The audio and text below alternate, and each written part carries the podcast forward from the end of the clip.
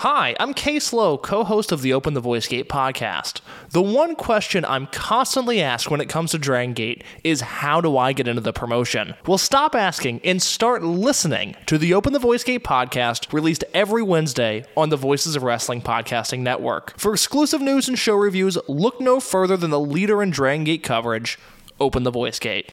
This podcast is a member of the Voices of Wrestling Podcasting Network. Visit voicesofwrestling.com to hear the rest of our great podcasts, as well as show reviews, columns, opinions, and updates across the world of wrestling.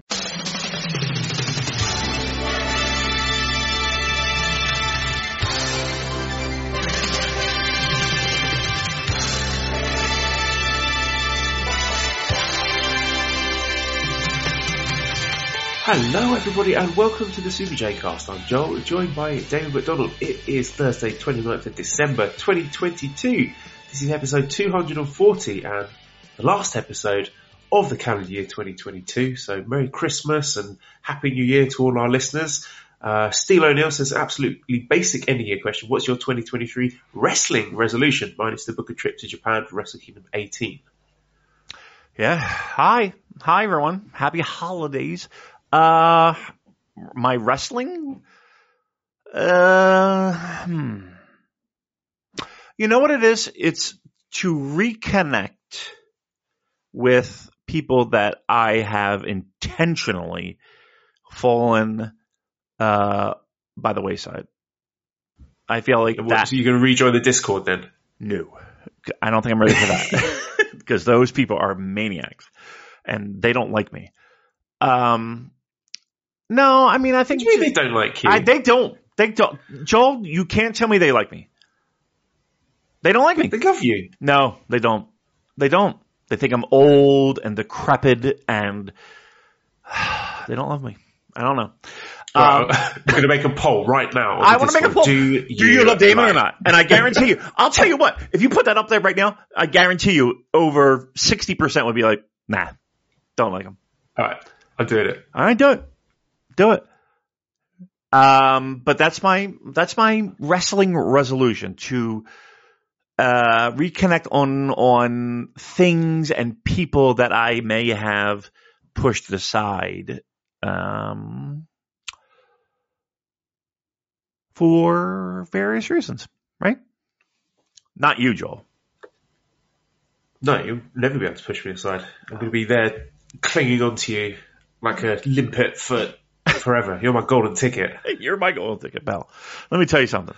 Can we just hug each other and hold each other? Maybe, maybe with your hairy chest, make out. you do have a very hairy chest. Absolutely. I mean, again, and the fact that we've reached the end of a year and are still doing this stupid podcast Oh. is something worth celebrating. Some How many why- years it been now? It is amazing, isn't it? That that we do Five still years- do this. Five years. Oh my god! You got to be kidding me!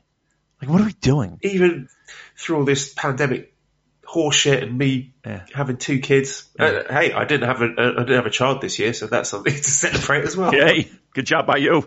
The right, I, Maddie was popping them out. Wait, there's a third kid, but it's not mine. Um, well, yeah, then there'd be certainly be some questions asked. yeah, but here's the the thing, uh, though. medical procedures I've had. well, yeah. Um, like I don't like. Do you think you've had any? Like, like, have you had a Duran Duran moment with this podcast? Like, a like, just someone coming up to you and be like, "Oh my God, Joel," blah blah. Like, and I when I say someone, I mean a female. No, nobody's come up to you, right? yeah, I, when I went to Dominion Yeah. in 2018, Yeah. so bear in mind this was when the podcast was still relatively fresh. Uh, well, it was a, a male and a female. It was um, Sean, friend of the show, Sean, who came up to me while I was in the Starbucks outside of Osaka-jo Hall, and uh, him and his partner said that they were listeners and fans Oh. of the podcast. So How? at that moment, I knew I was a massive uh, international celebrity superstar, Like, and I, I had to keep it going forever. You're like, I do a podcast. Let's do a threesome. That'd be great. You know, I mean, in in the in the DMs in Twitter with uh, some of the best wrestlers on the planet. I'm a, I'm That's big true. deal, Damon. I'm, I'm not gonna lie. Like every time you send me a screenshot, I'm like, all right, I think I guess we're doing something right. Like, I again, I'm not here to pump chests and do victory laps and all, but Speak for yourself. I am. That's the only reason I'm here. right. But it is amazing, amazing what we have done with this show and the amount of, I'll say, it, active in ring performers uh, will text us and talk to us and and give us a good word and all that, and that's pretty cool. I mean, not for nothing. I mean, that's that's very cool. I, I find it absolutely stunning that they could give a solitary shit what I would think about a wrestling match. I mean, you, well, Well, here's the thing. I mean, you've actually wrestled. You've taken a bump, so you know you know what it's like. But Well, I'll tell you this. I don't give a shit what I think about wrestling? because here's the thing. One, um, pro wrestlers just by nature are very vain. Like they want that approval. Um, and two, look, I'm not going to sit here and and and, pump our chests, but like we're Pump really, away, mate. we're really fucking good. we're great at That's what we true. do. I mean, I have said that to you off. Yeah, there are some mornings where I've, the alarm's gone off and I've woken up, you know, 4 a.m., whatever, like, what the fuck, you know, to Yeah. wake up and talk about fucking road to Dontaku or whatever and thinking, why are we doing this? But then we start talking and when the show's finished, I'm like, yeah, we're, we're pretty Yeah, that's good. why. Yeah. Because we're great and funny and lovable. And if anybody wants to just make out, just- Sexy. yes. That's, well, I don't know about sexy. I'm, I'm, I'm quite overweight right now, but, but I'm very, you want to cuddle? I'm your guy, right? Come on. And Yeah, they're very cuddable, extremely horny. Yeah. So get in there. right, right. If you're a girl, just slide on in into Joel's DMs and be like, yeah, I'll be your agent. I'll be the filter. Yes, please. Yes, and send pics, please. None, none of you dopey guys. By the way, ha- I don't think we've ever had a uh, sexy photo sent our way, have we? Uh, well, that does lead me on to our next segment of the show. Oh. But f- from listeners, uh, I don't believe so. No, we've never been solicited sexually as a result of this podcast. I don't think we made it then. Uh, apart from the erotic fanfic, but I don't know if that counts. Hmm. No, no, I need pics. I need pics. I desperately need pics. Yeah, listeners, if you're listening, dick pics, please. no, not those. I don't want those. Those are. I am not interested in I'll those. take them. Really? Just out out of pure curiosity more than anything. right. Measure yourself up and be like, oh, oh they're shooting. I'm I'm shooting. talking exclusively to the wrestlers here. Yes. If, wrestlers, if you are listening, please send me a photo of your penis, Oh, just so. I can We will, them. yeah, we'll, we'll, we'll crop out any incriminating, uh, evidence. Uh, but if you want to send dick pics, we'll send it Whoever's out. got the biggest, Yeah. I'll, I will make the Super J Class Wrestler of the Year. I will fiddle with the data. Yeah, well, fuck the, fuck the votes.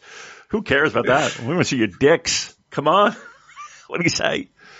Oh, what a day today. I'm just gonna, I'm What not gonna lie. Oh, dude, I went to, I, so I like, I went to lunch and I was just like, ah, I'm, I'm just gonna go to the bar. And I was there for hours and then I'm hitting up like old girlfriend. Oh,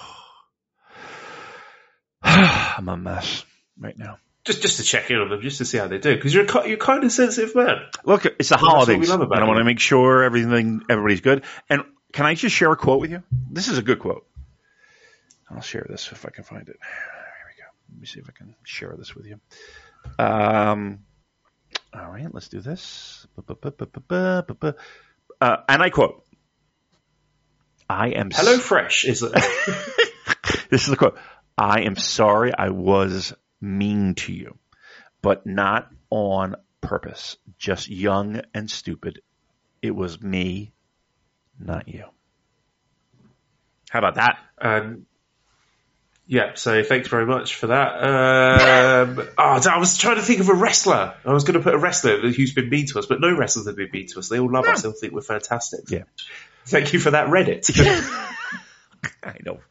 Reddit's things. All right, where are we going today? We have a busy, busy, busy, busy, busy bee show. right, you want sexy pics, David? I've got you covered. Mm. Let's talk the NJPW concurso. Here it is. Have you heard about this? The bodybuilding competition. Bodybuilding competition. Yes. So Daryl says, I know we're at the eve of the biggest show of the year, so my question is, have you seen this shirtless Doki pic? Who knew that this guy has that body? Yeah. Now that's my biggest takeaway. I, I don't know if you've seen the winners. I've got the list of the winners here, but you may remember, uh, maybe was it last year or I think it was last year, the, and then a six man match that culminated with Doki taking his shirt off in front of the Korakuen crowd. Yep. And he, uh, he didn't have the best looking. He didn't have the best looking body. No. And in New Japan, a company where they are they are big body guys. I mean, you got to have the look if you want to get the big push. This guy has been fucking working out, hasn't he? Yeah. Look at him, Yeah. absolutely ripped and jet. And I'm, I'm not joking. Like that could be the difference between an IWGP Junior title run or not. So having seen how fucking good he looks now, I'm saying it now. He's going to be winning that Junior title next year. Maybe a bit too early. I don't know. He looks great. All right, here, all That's right let's go through them because I got Tanahashi here. Uh, he looks great. He looks old, he, but honestly, that back shot is like ridiculous muscles, right? Kojima has drawn in abs, which is I can respect. Uh, Honma looks, uh, look, Honma looks good. You know what I mean? Like he looks incredibly over tanned, but like muscularly wise. He looks like one of the like the zombie hollow enemies from Dark Souls that have no skin. Yeah. He's just like sort of shriveled, knotted pink sinew. That's what he looks like. just just over tanned and just all right. Taguchi looks a mess. I'm not gonna lie, and a ridiculously small penis. Right? I think we would agree on that, right? Maybe it was cold. I hope it was. And uh, here's the thing, like the bot, like he just looks like he looks like he better eat vagina because he doesn't have the, the penis to make it happen. Well, we know he's going to eat ass. So Well, that's true. that. Right. There you go. Uh, Wato can get up the street. Um, Jado looks weird. Like, looks like it's like photoshopped or something. But for his age, he looks good. Uh, Yo, Yo looks good. Not gonna lie, Yo looks good. Nakashima. Um, I don't know. Not. I don't think he's winning this one. Uh, is it what is it? Oya? Um, legs are unbelievable.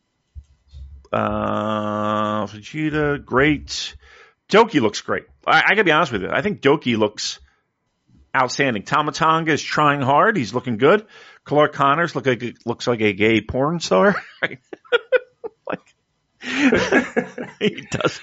That is not. That is that is just a very uh, look. There are guys jacking it to Clark Connors as we speak. Uh, My hand is unconsciously sort of working its way downwards. Um, Alex Coughlin looks Photoshop. Like the, the waist looks Photoshop. But if, if it's not, God bless him. Titan, oh, uh, Titan looks, We've had a lot of nice things to say about Titan's penis over the years. yes, of course. Um, I would, I, like, Doki looks great. And it might be just like the backlight and the, um, the way it's shot. It looks like a million bucks. Not gonna lie. It looks like a million bucks. So who would you pick as your winner? Doki. Doki. Yeah. Fantastic. Yeah. I would have picked him as well. He actually came in. Uh, oh, I deleted the results. Second place. No, the winner. The winner was Tama Tonga. So we had in first Really? place Tama, then Doki, Yo, Lindemann, and Fujita. So Tama Tonga walking away with it. But Doki number two. That is that's a clarion call. I mean, nailed on future champion there.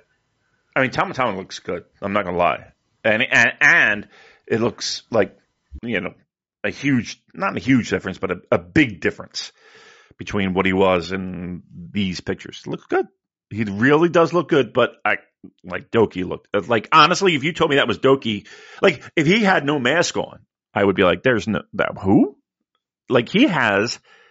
Not only does he have a six pack, he has this fucking weird abdomen muscle on the side that looks pretty amazing. I'll tell you what, I'm going to say this being that, you know, got a couple of men in me. Um, I think he might be the Doki might be, and I and I would be happy with a poll. The sexiest New Japan Pro wrestler on the roster. Like, imagine if you're a young lady. Wow. Yes. Imagine if you're a young lady and him in that mask, uh, that wild persona, and that body. Holy shit! Gonna rock your world. Rock your world. Whew. I, I'm going Doki. Yep. And especially with all the goodwill coming out for the uh, recent Suzuki, Suzuki-gun events, I think could be a bright future ahead for Doki. You you know, he's not the youngest guy. How old is he? Is he 30? I think he's 106. He's born 31. he's born in 1991, so he's 31. So, yeah, I mean, pro wrestling status, that's not that old. So, Oh, it looks good. think let's do it. Let's pull the trigger on Doki in 2023. Oh, before I forget, let's plugs, right? If you haven't already voted in our end of the year awards poll, please do that. That is pinned to the Twitter page. And have a read of my insane Secret Santa piece that I wrote about a, a brilliant Meiko Satomura versus Akira Hokuto match that I'd never seen before. And it just, it blew my mind. It was so incredible that I wrote one of the most ridiculous pieces of writing that I've ever churned out in my life. I read it back after, so I can't, I can't send this to Rich. It is this is too much. It is. That was, and I texted you. That is honestly one of the funniest, well written, just like let's hook you in in the beginning, and we're just going to see how this ends to the end. Um, piece of writing that I have ever read. So honestly, if you have not uh, logged on to Voices of Wrestling and read this, it is at the very least hilarious and at the peak maybe one of the best reviews of a, of a match I've ever read. Was- I'm very flattered. I'm glad that someone actually read it. But yeah, it's just one of these. I wrote one last year for the Secret Santa and just reviewed the match, and I was like, "Fucking hell, this is this is boring. This is terrible. No one actually wants to read stuff like this." So uh, I just let my uh, insecure mental health breakdown play out on the page, which uh, obviously made for good content there. Um, all right, let's move on then. So we've got a lot to get through. Speaking of uh, uh, sexy bodies, Me. did you see one uh, Bronson Reed, the artist formerly known as Jonah, popping up back in? WWE?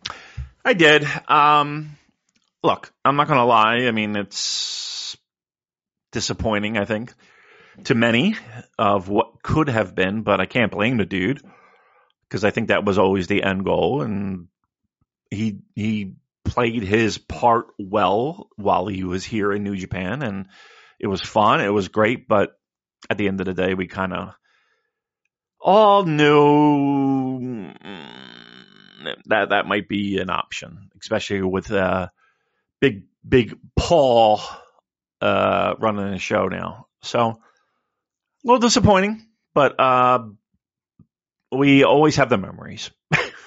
we always have the memories of Jonah. Yeah, I mean, what a moment that was, the uh, match in Osaka, Yeah. which was a clap crowd, but the crowd was so thrilled by the prospect of this monster coming off the top rope and squashing the hero Okada that they just, they, they lost their shit. Yeah. It was amazing. It was amazing. And Phil writes here says, "How would you have booked Jonah if he stayed with New Japan?" I mean, I think they booked him perfectly as it is, and I think the way they booked him to me indicates that they had a pretty good idea he was going to be leaving at the end of this run anyway. They knew he was he wanted to go back to WWE, and I'm sure he was honest about that. So I don't think this is like a great betrayal or anything. I don't think the New Japan office would have been shocked like this, and I don't think there's anything wrong with getting in a guy like Jonah on short term do a little story, you know, have him the, the incoming monster destroying your hometown hero, and then little story arc where the hero gets his win back at the end. I thought that's perfect. Yeah. That's what pro wrestling used to be all about with all the territories and that. So I don't think it's necessary to lock down every single talent you have working for you to, to long term contracts. I think actually it can be a good thing in a lot of ways to have a guy coming in just for a you know fresh, exciting short run, and then they go after us. And look, the door's open. I'm sure if he ever wants to come back, if it doesn't work out at WWE, which you know, who knows? There's no job security there. He could he could moonwalk back into New Japan at the end of this run, and the fans would be excited to see him rather than him sort of being downcycled and working sort of smaller feuds.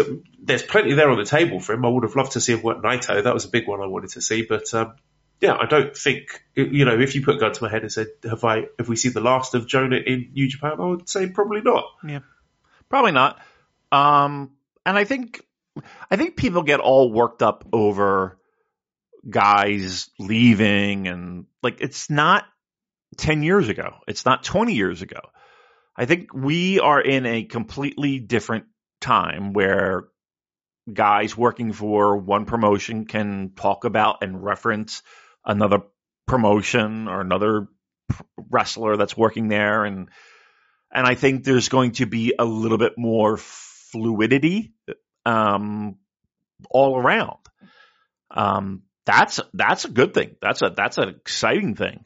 Um, the days of locking guys down to exclusive contracts, I, do, I don't even know if you need that at this point. Um, can New Japan afford to do that as well? They're not no. so hot financially, are they? Yeah, I mean, look, they have a a uh, Bushiroad co- conglomerate uh, that you know helps. No, but all the money's gone on Mercedes Varnado. That's it. There's nothing left in the budget. I'll tell you what, though. Look, as yeah, as as weird it is as it is for us doing a New Japan Pro Wrestling podcast for as many years as we have, like the fourth is going to be exciting. Like between her and Kenny and like there are things that are in the pipeline that like have will it will have casual fans back on board. I I, I mean I, I don't know if there is an a a more vocal fan base uh, between the two. You know, between between Sasha and between Kenny. I don't think there is. They're they're both maniacs in a in a very good way, and I mean that in a very good way. But yes, they're passionate. Um, if that equates into buys and subscriptions and and buzz and sharing of online images, I am all for it. And truth be told, I'm I'm very excited by the prospects of it. Yeah, me too. As long as uh, fucking TV Asahi go nuclear with everyone sharing all this excitement. Yeah. Uh, all right, well, here's something else that this may be exciting to you. Uh, they had the recent Gary show where we had the Shibata Tom Lawler match. Uh, spoiler alert: Shibata won that match. So uh, who knows where that might lead up? Uh, New Japan were promoting it, and again, we we have big question marks over what's going on with Shibata. My working theory is that it's insurance related. I think you know the fact that New Japan are promoting this stuff means that I don't think they have any ill will towards Shibata working AW or working this uh, Gary Ujima match and doing uh, things of that nature. But that, again, that could be the only reason I could think of why they wouldn't use it. But hey, maybe that will change. But the interesting thing here was one Kota Ibushi attending the show live and, uh, according to photos, sitting with Kidani and Obari. So do you think there is any fire to this smoke, David? Do you think things might have been smoothed over, or do you still expect Ibushi to be going on to greener pastures when his contract's up? I mean, that's a good sign. I, I know that that's a, that's to, to, be able to sit next to a person that you feel has done you wrong is a huge step. Can't dispute that. Um, does that mean he goes back into the New Japan fold? I don't know. But um, that could be the Yokohama show. It could be a, an Ibushi comeback show. Look, I think I think everyone listening to this, uh, and even not listening to this, wants that to happen. You know, wants him to return in a big spotlight. not our Discord. our Discord hate Ibushi more than they hate you, David. really? They don't like. Why would you not like Ibushi? Seriously. Like he look look, uh, look people get hurt by what other people might think are just hand wavy comments.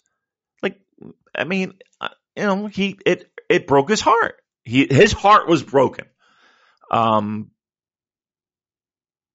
I hope I I hope I hope that they reconcile. I hope that they make amends, not just for my pro wrestling viewing pleasure, but he's an incredibly talented guy who can add uh, incredible levels to any program. Like I don't, I don't. Why does Discord hate them? Why? Tell me why. Tell me why. Because they're a bunch of contrarian Oh. bastards. They they wouldn't acknowledge that I love them, but all terrible people. Can we fight them? Can we fight our own Discord? You're wrong, Discord. By the way, Discord run. Okay, go. Uh, okay, uh, let's move on then and talk about Suzuki Gun. So we had the uh, pair of shows at Korakuen Hall, the Road to Tokyo Dome, and the main one I want to zoom in on, of course, is the Friday, December 23rd main event, which was Taka Michinoku, El Desperado, Lance Archer, and Minoru Suzuki versus Doki, Kanemaru, Taichi, and Zack. So finished with Zack pinning Suzuki after 90 minutes 11 seconds with the Zack driver in what was Suzuki Gun's final match. So very emotional moment with some really touching tributes both in ring and, and backstage with guys on the microphone, various members of Suzuki Gun talking about how much it meant to them to be a part of the group. I think it was notable that it was Zack who got the pin uh, before he hit the Michinoku driver, oh no, the Zack driver, sorry, on uh, Suzuki. He said, thank you, Suzuki, before smashing his head into the canvas, which was nice. So uh, they're done. Dangerous Tekkers are done. They go their separate ways. Um, were a bit of controversy about the fact that this was a clap crowd show, but I don't really have a strong feeling on that because whilst it would have been nice for it to be a cheering show, I think it's also important that they open up that event to as many fans as possible to allow people the chance to see it in person and, and say goodbye to Suzuki Gun to all those, you know, loyal fans that have supported them over the last three years. I think suddenly, you know, halving the attendance might have been a bit of kick in the teeth for them. But, you know, I, I don't, I'm sitting on the fence there because I can see both sides of the argument there. Uh, we had a great pop at the end where Iizuka came out and got his iron fingers back. that was the one thing that got the loudest reaction from the whole show. Uh, Lance Archer, he was furious backstage. He was very angry at being underutilized in AEW. Uh, he might have backtracked on some of that, but he says he wants an IWGP shot, and yeah, he was he was fired up, and it made me think, you know, maybe you should stick around in New Japan. They seem to be using him better than AEW do. Who, you know, they've got a, a huge roster, and I could certainly see a place for Lance Archer in New Japan next year. Uh, question from Clem Fandango. Yes, I can hear you, Clem Fandango. Says, uh, who do you think will benefit most from the end of Suzuki Gun, and conversely, who do you think will be hurt most by the dissolution? So, David, your thoughts, please, on uh, the end of Suzuki Gun. sad. It's uh, and it felt like it was very quick. You know, the first we've heard of it was it felt like just just, mere weeks ago, and then uh, here we are. Um, I love them. I thought that was one of my favorite factions. Um, I I think Lance Archer for a Christian gentleman has a potty mouth, a lot of f bombs backstage. Um, I look. I don't know what that what this will look like in a month or two. Like what faction or how that's going to look or who's going to be involved or any of that. Um, but this was a it's I, more than chaos. This was a faction that could go either way, heel, face, uh, and deliver. You know, and I and I almost like them more as kind of like that somewhat babyface um, faction, like when they would go against Bullet Club stuff like that. Uh, I worry about the Dokis. I worry. I do worry about the Kanemarus. I do worry about um, even Lance Archer to a certain degree. I mean, the, the promo gives you a little bit more confidence that they're going to use him in the future, but like it's those kind of guys that are you're just like, okay, so what does that mean for these people? Um, I think Despy will land on his feet, and that's you know no problem. I think uh, Zack again, Taichi as well, but um, I think I think we are in an age where everything that we are somewhat used to and has been the norm in New Japan is look, we are we are turning a page. And I think that's that's from top to bottom um, with New Japan. And and yes, it's exciting. Yes, it's the idea of of change is scary and and somewhat unpredictable, but I, I gotta be honest with you. I think I think we need it, and I think it's a good thing. So um, I appreciate the fact that they had the balls to do that. Yeah, I'm just looking at the roster now. I'm, I think Zack and Despy will be fine. I think they're sort of stars in their own right, and they, they may act- actively benefit from this depending on what the outcome is faction wise. You know, maybe there's a new faction. Uh, Doki, I think, conversely, I think he may benefit from this by having the sort of dis- Suzuki dissolution goodwill as a little extra story for him.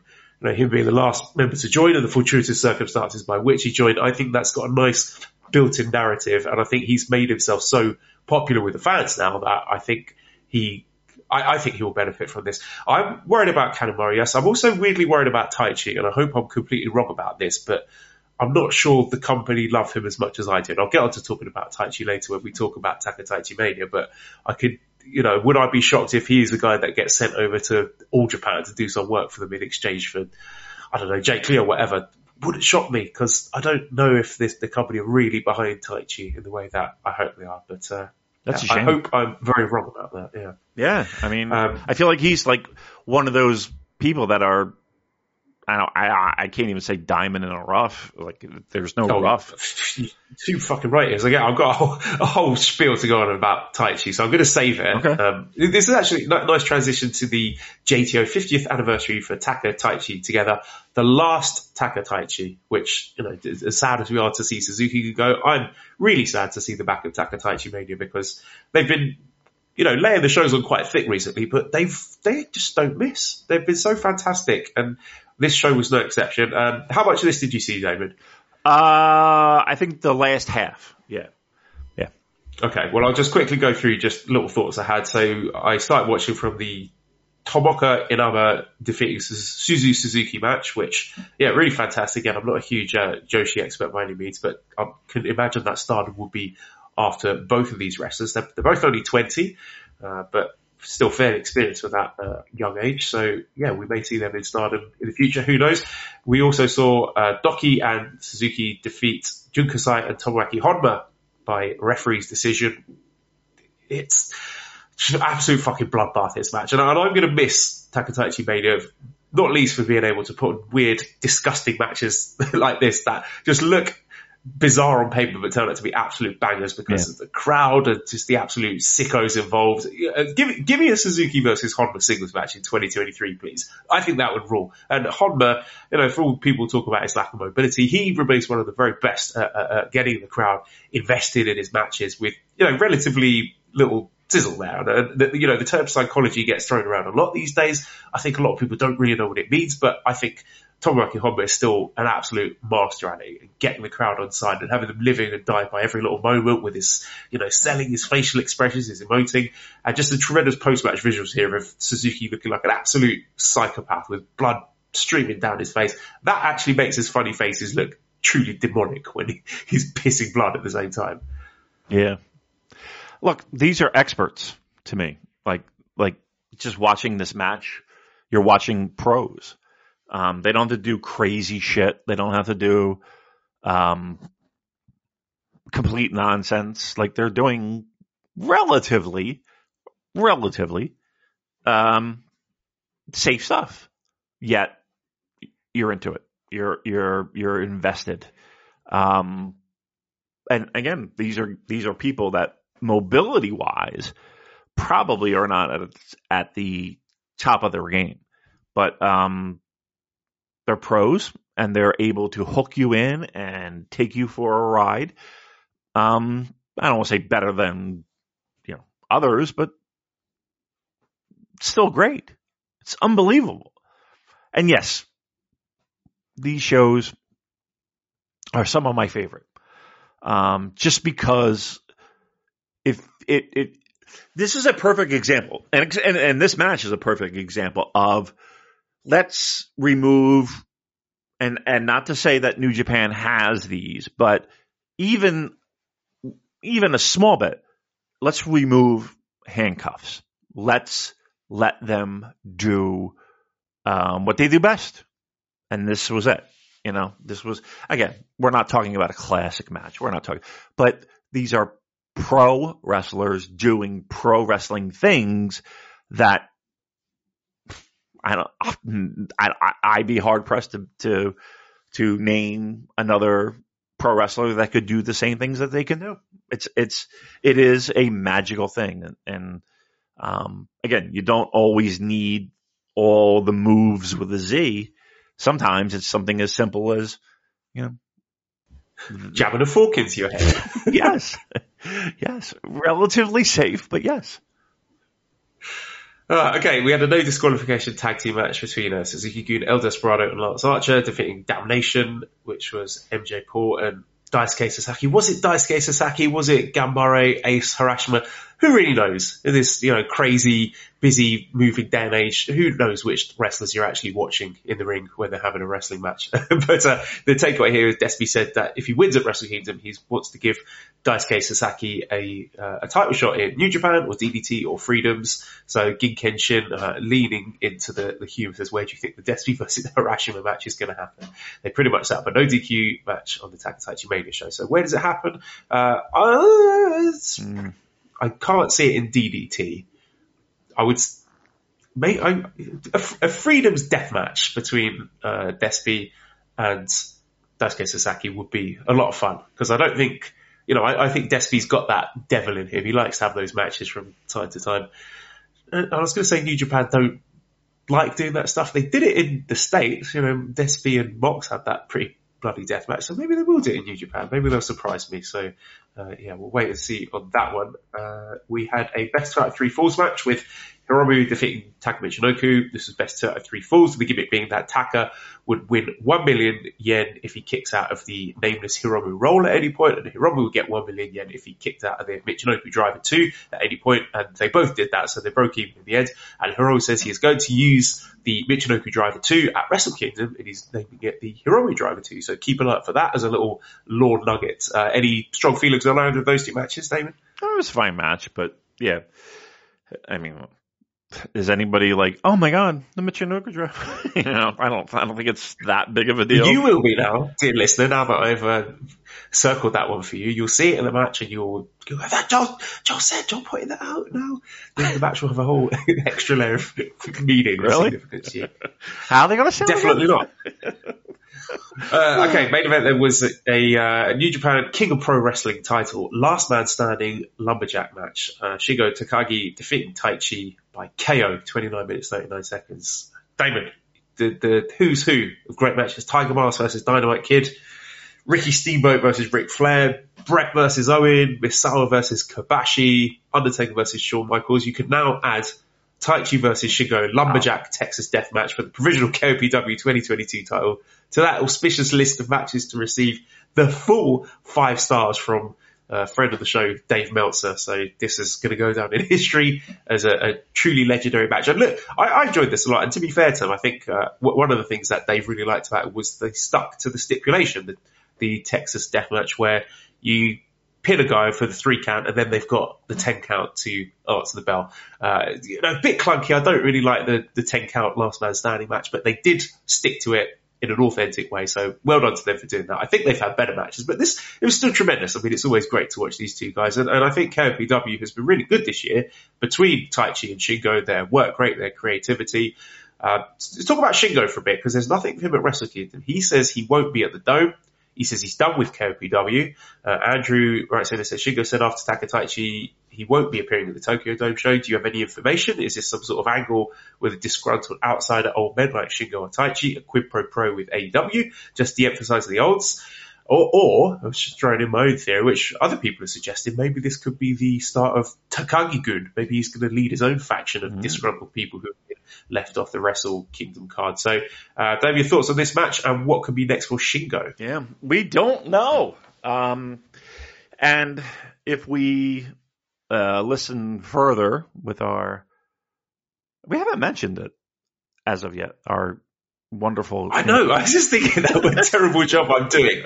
We've got a fantastic interview lined up with uh, the great Kevin Kelly. I don't know if we'll put it at the beginning of the show or the end of the show to force them to listen to the strong.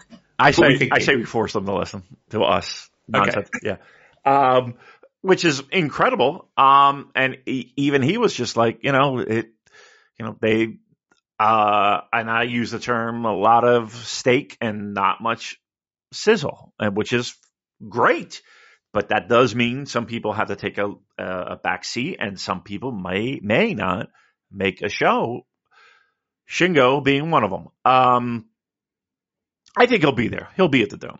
Um, he's not going to sit in his fucking PJs, you know, watching soft core porn. He's going to be at the Tokyo Dome. Um, in what capacity? Well, it looks like Rumble for now, and then maybe KOP um, W nonsense.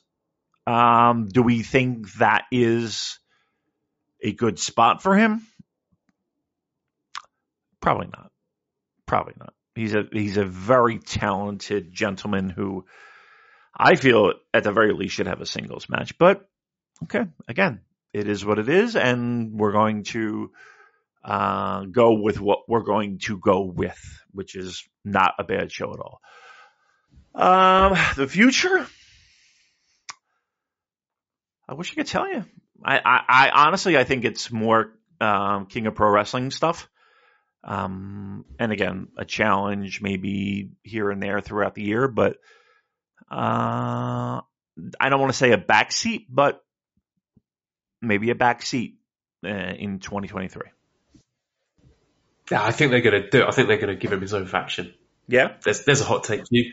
I think he's uh, talented enough, experienced enough. He's got enough leadership skills that they could do it. You know, there's enough guys sort of floating around on the roster who either don't have a faction or don't really fit in their current faction. That uh, I think they could do a really good job of that. So I'm saying yes to Takagi Gun. I don't know if that's something that they're going to pull the trigger on at Wrestle Kingdom itself. You know, maybe Shingo comes out after the main event to beat up, uh, let's say Okada, if Okada wins the main event to, to set up something for the next Wrestle Kingdom or future down the line. But, uh, yeah, I think he's way too talented for them to just leave him with nothing. And I think the, the way that he's been talking makes me again think that there is no smoke without fire there. Sure. Um, but yeah, I mean, just, just looking back on this show as a whole, Attack of Taichi Mania as a concept. There, there aren't any other shows that deliver the, this mix of in-ring quality and hot crowds and, and genuinely real moving moments that Attack of Taichi Mania did. And this show was a, a genuinely emotional, touching tribute to all the people who supported the, the pair of them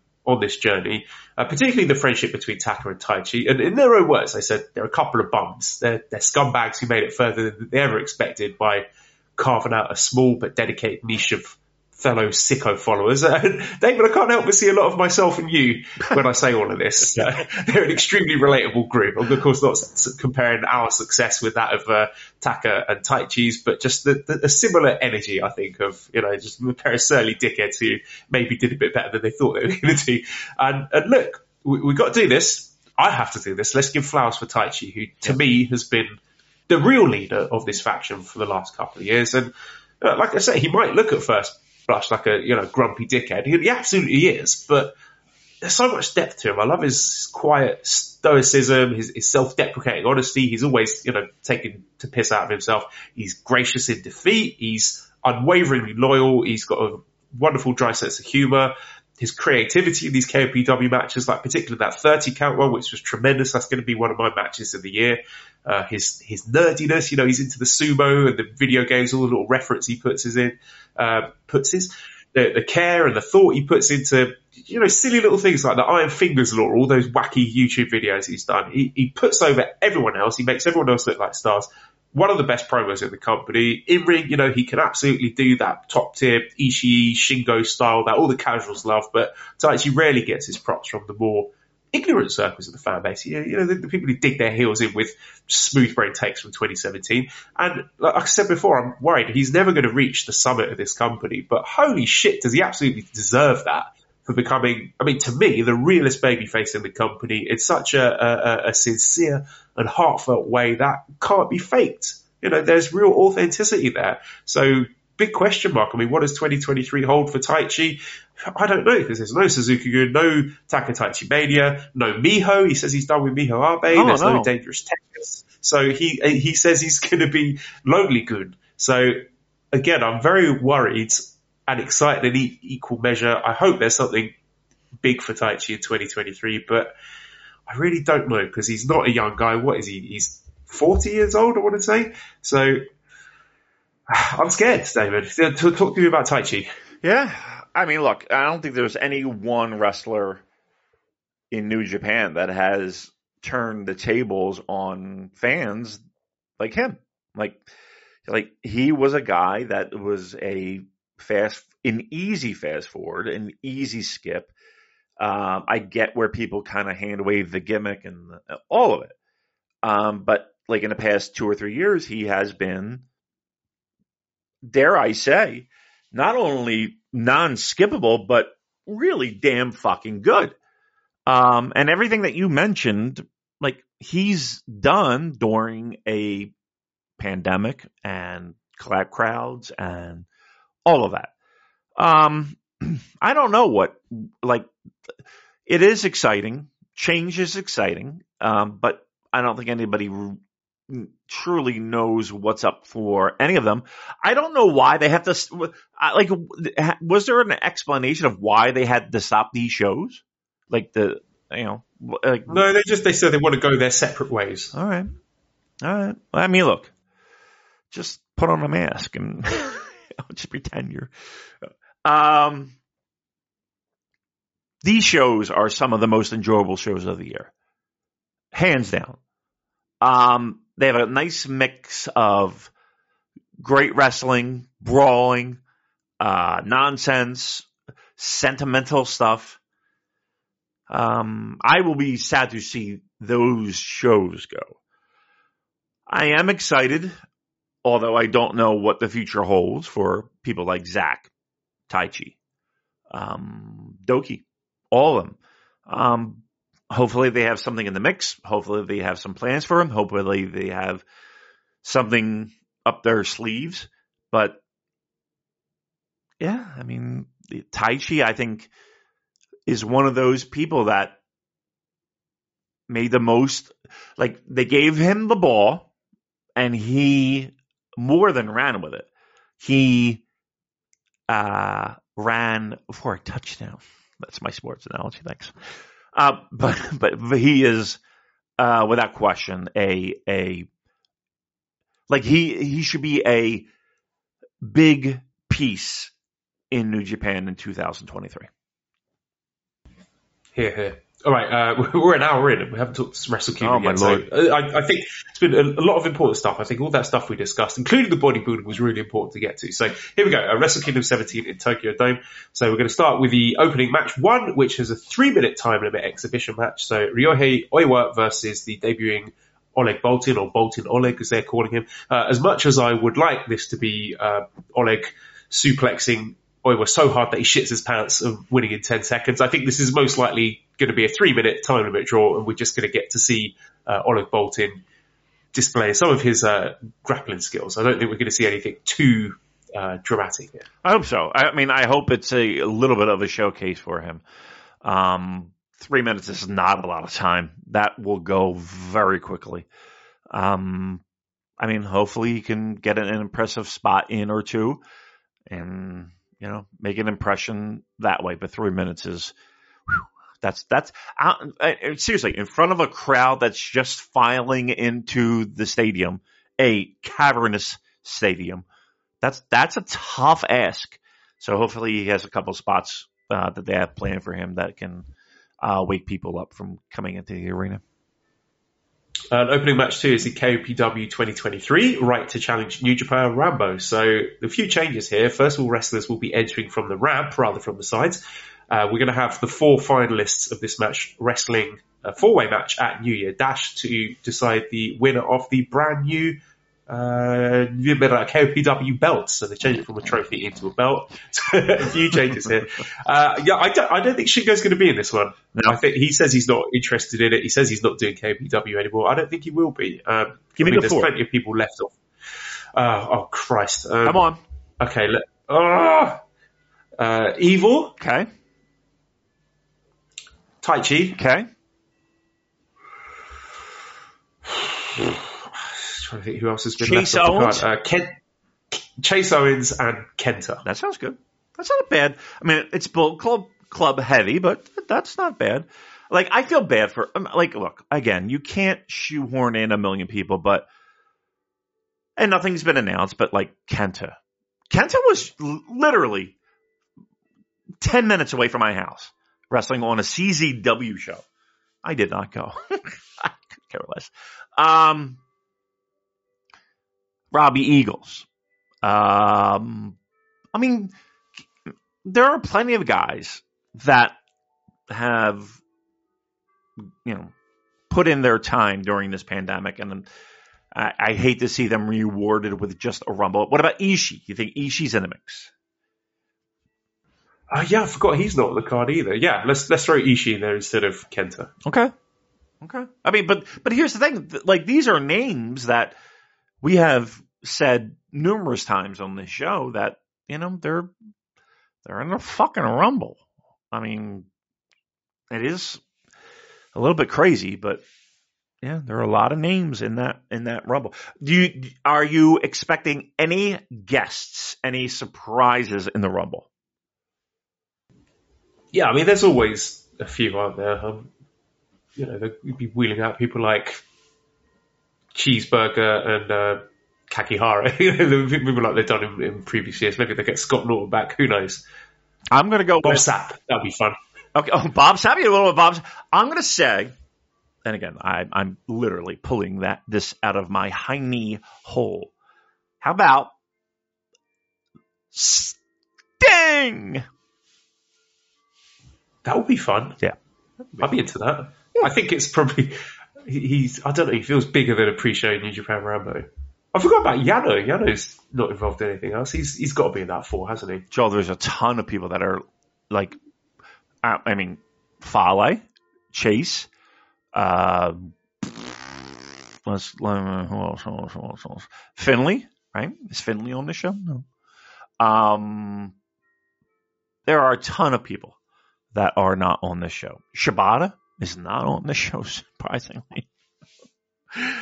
but yes, uh, I think. Uh, but I think they have a couple Jeff things. Cobb? Jeff Cobb. How about Jeff Jarrett? Hmm?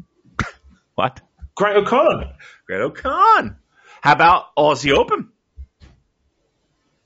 Man, there's so many people now. Start Right. to think about it. It's quite obscene the number of people that have been left off of this card. I know it is. It is pretty amazing how many people are not have they don't have a specific match. Um, Okay, oh man, we got we got to reassess our final four then. Okay, I, I'm thinking all the people that have been left off. I'm going to say Ishii, Go ahead. Great-O-Khan, Okay. Evil, and Taichi. um, it's a coin flip between Taichi. What about El Phantasmo? Right. What about Yano? Right, I've got I've got to actually make a prediction here, so I'm going to go Ishii, Great-O-Khan, Taichi, Evil. Right. I think that'll be really fun. Actually, really fun four way. I'm down for that. I'm down for that. It is amazing how many people are not in that mix, but yeah, it is uh, a a uh, what's the saying? The uh, a plethora of riches. Is that the saying? Help me out. I got nothing. An, an embarrassment of riches. There you go. That's I like that. I like that better. Okay, uh, then the final opening match is the Antonio Inoki Memorial six-man tag match, which is Yuji Nagata, Satoshi Kojima, and Togi Makabe against Tiger Mask, Minoru Suzuki, and Tatsumi Fujinami. Now, I I do wonder if we may see one or more of these wrestlers retiring uh, in 2023. I'm certainly looking at people like Togi Makabe. well, You know, does he need to do this anymore? Yuji Nagata, he might want to take a back seat and you know do more of his uh, coaching and training stuff at the dojo. But uh, in terms of picking a winner here, it's difficult. I mean, I'm looking and seeing who is most likely the pin eater here. Could be Tiger Mask. You know, he's the only junior. Uh, I mean, Satoshi Kojima, he's still actively involved in high level Noah stuff. So I would say he probably picks up the win here after lariating Tiger Mask. Not a bad pick. Uh, and you know they they do like to uh, make sure that the veterans are taken care of on big shows like this. And again, Tiger Mask is still that junior, so yeah, that's not a bad pick. So you don't think we're going to see Fujinami taking an exploder suplex? I don't. I, I'll tell you what. I'll set the over under at at. I'll give him the benefit of the doubt at seventy something years old, and I will set the over under at four bumps. Four flat back bumps from Tatsumi Fujinami. Okay, all right. Here you go. Who's takes more bumps, Fujinami or Makabe? Oh, that's great. That that is a great prop. Whew. Um, I bet Fujinami. I bet Fujinami will take more, and I will. I will lay odds on that. If anybody wants to hit, take those odds, send nudes and those odds too. Oh dear. Okay, so moving on to the main card then. The first match is the IWGP Junior Heavyweight Tag Team Championship match with the champions Francesco Akira and TJP, Catch 2-2, taking on the winners of the Super Junior Tag League, Lio Rush and Yo. This one, I think it's going to be a great match. Cannot wait. You know, give these guys 15 minutes. Um, they're going to tear the house down. Uh, just a perfect way to open Wrestle Kingdom. Very excited by this one. The match they had in the Tag League was fantastic. This one could be even better. Uh, it- it's hard to pick a winner here because I love Catch 2-2 and I think there is a lot of value in them keeping the belts. But I just think with them going to all the effort of bringing in Lio Rush and having him win the tournament, I think there might be the temptation to put the belt on him. And I'm not, that would be a pretty good move, I think. So I'm actually thinking that Chaos win this. I say Lio Rush and Yo will win the titles and you know, give Lio Rush some shine, some showcase as a champion, leading into him entering Best of Super Juniors uh, later in 2023. Yeah, I'm I'm totally okay with a title change here, um, and and that's not saying that I haven't enjoyed everything that we've seen um, in the past six months. Um, the idea of a title change, though, it feels like does provide more opportunities for fresher matchups and and maybe a, a little bit more uh, unpredictability with those titles. Um, I'll say it's a successful title defense. Um, but trust me, I have no problem with uh, the titles changing hands here, and, and no doubt this will be nonsense personified. you know, this will be a a car crash squared, and I think it's a perfect opening, high paced. Um, you know, balls to the wall. We're doing crazy moves just to remind everyone it's Wrestle Kingdom time.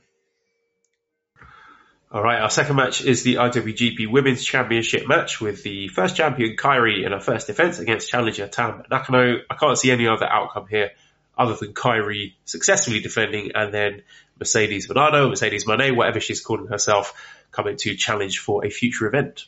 I hope so. I mean, I think that's what everyone when it. Here's the thing: if you're a Stardom person, you are super pumped for the idea of this match, right? From everything that we have been told, um, this is one of those matches that it, it's been in the making for a long time, and then to add this extra layer of anticipation to have, um, you know, arguably the the most popular female performer in the in the United States um, showing up and challenging. Um, I don't think that there's any negative or anything that I could sit here and say this is a bad idea. I think this is an, an incredible idea. Um, I've said it a million times that like the former Sasha Banks Twitter following are some of the most passionate and um, you know they are into they are into her. Um, that being said, I hope that they and I, when I say they, I mean that that pocket of of pro wrestling fans. Um, I hope they stick around for not only that hope that angle, but for the rest of the show. Um, and I I'm curious as to their reactions to everything because let's be honest here. I would say that that that demographic skews a bit younger, right? They're probably in their teens and twenties. Um, I can't imagine it being them being much older than that. And if and if they were able to stick around for New Japan, um, and Stardom, I think it's a great thing. I think it's an unbelievable thing. Now, is it going to be worth what they're paying her? We'll see. We'll see if they stick around. Um, that's that's obviously the hope. Um, but yeah, I mean, it's going to be it. It Twitter will Twitter will be on fire. Like if she shows up and challenges. Yeah. I mean, the logic is sound, isn't it? That, yeah, they are going to be paying through the nose to get the services if she, if she is actually going to appear and wrestle for them. This is only uh, rumours at this point. But uh, the idea being that all the fans come over, they watch her, and then they see how good Stardom is and all the other excellent wrestlers they have on their roster and stick around to watch more of the product. And, you know, the IWGP Women's title was created purely for stuff like this, you know, for these big showcase events that you can run on big New Japan events and run abroad. So to get people dipping their toes in and thinking, wow, this is good shit, and then tuning in for more of the Stardom product. So uh, the the concept is sound. I can totally see the logic of it, and I think there's a real push this year, and for this event in particular, to try and not just win back some of the lapsed New Japan fans, but bring over some fresh fans. And you know, a, a lot of these fans who have followed Sasha Banks' WWE career would they have seen wrestling of the, the caliber that Stardom put on regularly? I don't think so. You know, the the, the high end Sasha Banks stuff was excellent. Don't get me wrong. Like I've watched pretty much all of her top end matches, and I love them. I think she's a fantastic wrestler. But some of the Stardom stuff is next level. Getting the chance to see someone like Sasha working against the very best that Stardom have to offer, I think, is going to be way above anything that the you know the, the Vince WWE cookie cutter match layouts will be able to deliver. So there's a very exciting opportunity there for, for Stardom and for women's wrestling in general. I think there's a, a lot to be excited about there. Yeah, no doubt. And, you know, again, once again, let's, let's remove the handcuffs and let them be who they want to be and, and perform in the ring how they want to perform. And we've seen it from a male perspective countless times with New Japan, um, where, you know, they, re- they take off the handcuffs and you're amazed by, you know, what they can do. And, and, and I'm hoping that this is the case. And look, even if half the audience comes, even if a quarter of the audience comes, Stardom is going to feel that, you know, in their bottom line. So I think it's a win. Hopefully it's, you know, it equates what they're paying her, but I think it is. I think it's, I think it's absolutely worth the invest investment. 1000%. The third match is the IWGP Tag Team Championship match with the champions FTR, Cash Wheeler, and Dax Harwood in their third defense against the challenging team of Bishamon, the winners of the World Tag League, Yoshihashi and Hiroki Goto. This was quite hard to call uh, because you know I do think there's money on the table left for a potential FTR Aussie Open rematch. But I think that will come later in the year. I could see that being safe for something like a Forbidden Door too. So I think Bishamon win this match, and then I think later on in the year Aussie Open beat Bishamon for the titles, and then we do get the Aussie Open FTR rematch, but with Aussie Open as the defending champions rather than the challengers. Yeah, um, I think I'm in the same boat as you. Um, I don't know if FTR, you know, just having a slumping, you know, I say this kayfabe wise, uh, a slumping end of the year, but it does make the most sense to have the titles here. I hate the fact that you know, they are out of sight, out of mind when, you know, other teams, other, uh, other, and I, and I quote, non New Japan teams win titles. um, we've seen that countless times. I'm losing my voice. Um,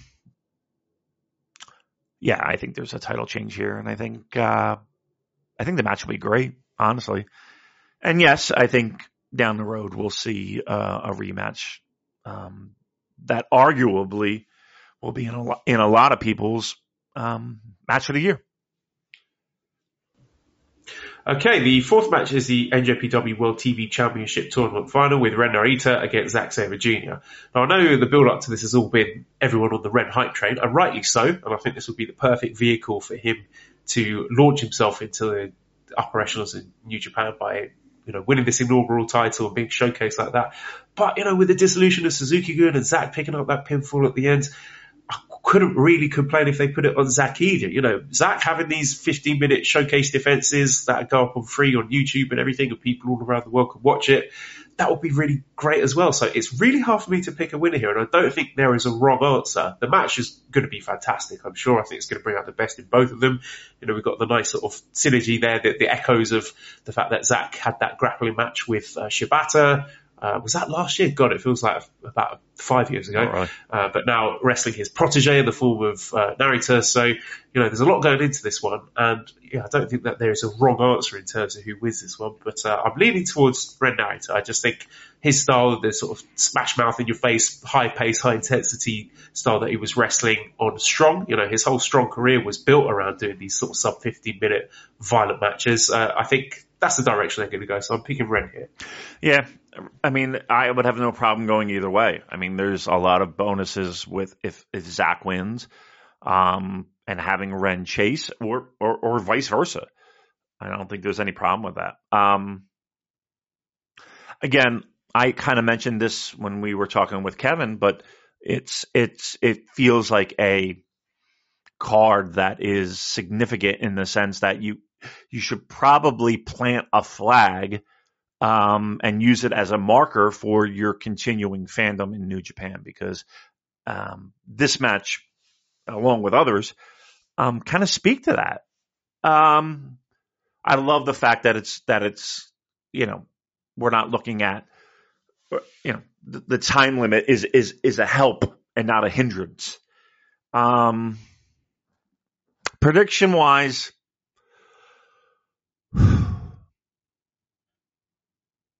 Ren is probably the way I'm going to lean. I would have no problem with Zack winning. Um, his first singles titles title in New Japan, but I'm going to go Ren. Yeah, because I think it's That's crazy, I, isn't it? It is crazy. He's been with the company since 2017. That's not won a singles title yet. I mean, he's got two New Japan Cups to be fair, which I think are sort of pretty up there when it comes to accolades. But you know, we don't want to be thinking of him as the, the English Hiroki Goto. Yeah, I don't know if anybody. Yeah, I mean, yes, I would agree with that. But again, I, I, I am I am under the firm belief that this is a show that is there to help make some stars, and I think that would be a great catalyst for Ren. Yeah, I mean, if they're serious about this uh, directive about pushing younger talent faster than they normally would, then yeah, this this is where you're going to see it. All right, fifth match is the Never Openweight Championship match with the champion Machine Gun Carl Anderson Oh. his third defense against the challenger and newly crowned concurso winner Tama Tonga. I mean, this has got to be a Tama Tonga win. If Carl Anderson wins, fuck me, like, whoa, what is this company smoking? And I want some. Um, I mean, the only this is it looks like the piss break match. Um, I'm hand waving it to be honest, and I hope I'm wrong. I hope Carl Anderson makes me eat crow, and that they go out and have an absolutely killer match. And I come on the podcast next week and say, look, I was wrong. I take it back. I apologise, Carl. You put your working boots on there and put on a, a tremendous match, but. I Believe it when I see it, Damon. Yeah, whatever you do, just uh, tweet out something using his name so he can vanity search it. Fucking These wrestlers Much- just hanging on to every single word seriously. out of my stupid mouth. Oh, um, look, uh, and again, we will you will hear it later on as we uh, discuss with the great Kevin Kelly about uh, Carl Anderson and um, not to let the cat out of the bag, but you know, Kevin was kind of shrugging his shoulders, thinking like, here's a guy that has a track record and he. He doesn't. He's not a track record. What have you, what's I he done know. for us lately? I the last know. time we had a good match? It's fucking 2012. That's when. Yeah, That's the problem with it. He's putting on boring matches. Went out there, shut the bed with Tanahashi, slept walk through the Hikuleo match. I like to see good wrestlers trying hard to put on entertaining matches for the fans. I like good wrestlers having good wrestling matches. Maybe he's a good wrestler. I don't know. I've not seen any evidence of it in the last decade, Damon. Yeah. But uh, yeah, that's that's the complaint that these matches stink. Yeah. I mean, yes, that is a thousand percent. And, and again, when we talk about people that are in a fucking rumble, um, that have worked through a pandemic and have, you know, been there for the company, here's Carl Anderson sleepwalking his way through a 10 minute match, you know, for, for, you know, what was once, you know, a decent title. it's garbage now. Um, yeah, I trust me, I don't get it. I am, I understand the idea of Bullet Club founders and, you know, they were their OGs and all of that. Carl Anderson does nothing for me. Now, if he shocks the world and he and Tama Tonga have, I'll take, I don't even want great. I just want solid, good. You know, something that's like uh, that didn't waste my time watching. I'd be pleased with that. Um, and and that all depends on, you know, to me, depends on Carl. Um, I hope that they have enough friendship and enough chemistry and enough all that to to make that happen. But yeah, it does. Yeah, it, that's that's the one saving grace. The, the fact that Carl hopefully has enough respect for Tama Tonga not to phone this one in. Okay, but with that said, can you say the same thing about fucking Hiroshi Tanahashi? You know what I mean? I'll take it back. Right? I just, like, it just leaves you scratching your head. And again, uh, I mean, maybe, uh, uh, maybe this is all part of the master plan, but, and I hate the idea of people telling us, oh, well, he's, he's, he's, he's the smartest pro wrestler there is, man. He's going there getting money and then, you know, take, fuck all, it's stop, stop that. That's, that, that's preposterous to have that as a take, but it's out there. Look, the best I can hope for is a is a solid, good match. That's all I'm hoping for. If there's anything more than that, if that's icing on the cake, that, that'd be great. I'm not holding my breath. Right, sixth match is the Keiji Muto alleged last match in New Japan. So we've got Shota Umino, Hiroshi Tanahashi, and Keiji Muto against Bushi, Sanada, and Tetsuya Naito. So um, this, you know, allegedly Keiji Muto's last match. I would not be shocked if they find some other way to drag it out and make the Yokohama event about him with some sort of singles match. But the real intrigue here for me is the interactions between Shota Umino and Tetsuya Naito because they were laying that on really thick during the Road 2 shows with Shota desperate to get the attention of Naito, and Naito's just looking past him as if Shota was invisible, and Shota get more and more angry that you know Naito would to, to acknowledge him and uh, take him seriously. So to me, that's the program coming out of this. I don't think. I mean, Bushi's there to eat the pin. Let's be fair. So the only question mark is. Is he there for the vanity pin for Keiji Muto, or is he there for the pin for Shota Umino, who is then, you know, staring daggers at Naito and setting up a, a hot, sexy Shota Umino versus Tetsuya Naito program early in 2023. To me, that's the direction to go in here. Yeah. And look, uh, I, we can't just hand wave the significance of this match um, on on multiple levels, right? So we have a you know fresh faced, and I don't even want to say young lion, but you know someone who is a, a step above, a, a, ready to capture the torch.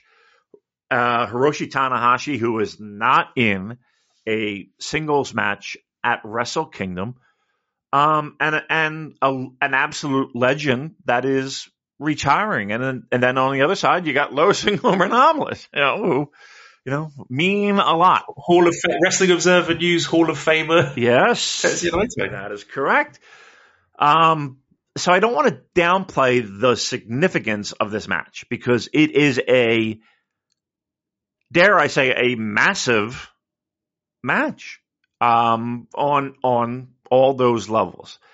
Uh, yes, I think Bushi's taking the fall. Yes, I I wouldn't be surprised if it's you know shining wizard time and you know one two three away we go. We we leave on a happy foot. Um, but again, I just think it's amazing how, as long as we've been doing this podcast, you know, the idea of Hiroshi Tanahashi Wrestle Kingdom not in a singles match, I think to me that is the that is the loudest factor in this match. To me, that is the loudest. Um, yes, we're the idea of passing a torch. Yes, the idea of a legend retiring, but like him not in a singles match at Wrestle Kingdom is a, and again, high profile, big spotlight match, obviously. it is a little bit weird that that's where he's placed. Okay, here's another question for you. So you may remember earlier in the year when Keiji Muto, quote unquote, put over uh, Kaito Kiyomiya, and Kiyomiya had to literally run down, Yeah. run down the ramp and chase Keiji Muto to get him to, you know, acknowledge him, bow to him, to get the, the, the seal of approval, the pat on the back. Do you think we get that here between Keiji Muto and Shota Umino? Will we get Keiji Muto raising Shota Umino's arm and saying, That's this it. kid is the future in a mm. way that he did not do for Kaito Kiyomiya. I'll tell you what, you have a better chance of Hiroshi Tanahashi doing that. And for modern pro wrestling fans, I think that's more significant. I really do. Um, I mean, that would be a great visual, like all three of them. So Shota Umino in the middle, right arm being raised by Tanahashi, left arm by Keiji Muto. You know, what a great visual signifier of saying this kid is the future. Yeah, I think again when we talk about plant a flag, um, this is one of the reasons why. I mean, I think when people look back on the show and see that match and where we go in 23 and 24, I think this is, is going to be one of those, you know, moments that kind of solidify that path. That's it. I mean, I want fans to be coming away from this show talking about Oleg Boltin and Ren Narita and Shota Umino. That's what New Japan should be trying to achieve, and, and I'm sure that's what they'll be going for. Uh, well, actually, let's talk about Naito a bit. So Andy says, any predictions for Naito in the year to come? Uh, Eric says, in the last episode, you acknowledged that Tanner being in a multi-man was an indicator of how things are moving forward, but you didn't overtly say the same for Naito, although maybe that's just my wishful thinking. Is his time at the top over, or is there another hurrah? So there was a great tweet from our friend Chris Sampson who said, Tetsuya Naito finished 2022 with the most matches in New Japan with 133 and the most overall total match length with 31 hours, 11 minutes and 30 seconds. Now, I couldn't put Tetsuya Naito on our year-end award ballot for unsung because he's in the wrestler of the year ballot because he's been so fantastic doing these top tier programs with Okada at the start of the year and with Ospreay at the end of the year that you know we talk about him as you know a guy potentially being down cycle, but they are leaning on him so heavily to be providing not only in ring quality but also as a draw. I think, but he's sort of done it in a very sort of quiet, low key way where he's been there to put over Okada and Ospreay in incredible matches when it matters, whilst taking none of the glory himself. So he's very quietly. You know, turned into the workhorse of New Japan Pro Wrestling, which is incredible, really, considering the reputation he has among the more ignorant circles of the Western fan, of being, you know, hanging on by a thread, injury wise, and being lazy. I mean, this just is demonstrably false, isn't it? It- and- what, what, what does? Yeah, go ahead. No, I was going to say. I mean, I think the injuries are are something to be taken into consideration with all those numbers. I mean, he look. I think everybody knows the the the troubles that he, he has had in recent years. Um, yet still, he is that Iron Man, that that that workhorse. Um, I can't necessarily say that every single match has been great, but when the spotlight has been brightest, he's absolutely been a, you know, he's been there to to capture a moment. Um, you know, I don't know. Uh, like, I don't, I don't think this is like going into 2023. I don't think we're we're hand waving Naito at this point, but I'd be curious to see what his involvement in uh, helping these younger talents um, gain more spotlight is. Now, whether that's a feud, which again we've been kind of a little bit teased to, um, or or what that looks like, I don't know. But but again, him and I think Tanahashi, and even to a certain degree, um, Okada. You know, these are people that, and Okada's relatively, you know, relatively young.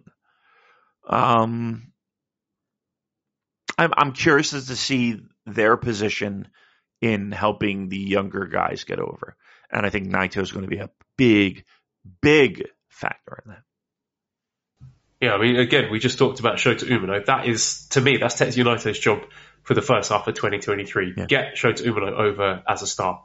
You know, I mean, he's had the Ospreay program. I think the Ospreay program is his sort of overarching uh, Kikuchi feud. You know, the one where he loses and loses and loses, and then finally wins the big one. You know, we could see some sort of uh, scenario where, as Ospreay finally overcomes Okada as his final boss and wins the IWGP World Title, maybe at next year's Wrestle Kingdom for the sake of argument, then in the future it is Umino who's dethroning Ospreay, and Ospreay being Umino's final boss. But certainly to get him on that road, to get him cooking in 2023, I think that's the role being given to Naito to work with Umino, make him look like a star, and he's absolutely going to deliver in spades, I'm sure, because Naito always does. One of the most unselfish workers in the whole company. Hall of Fame. That's why he's a Hall of Famer. Yeah.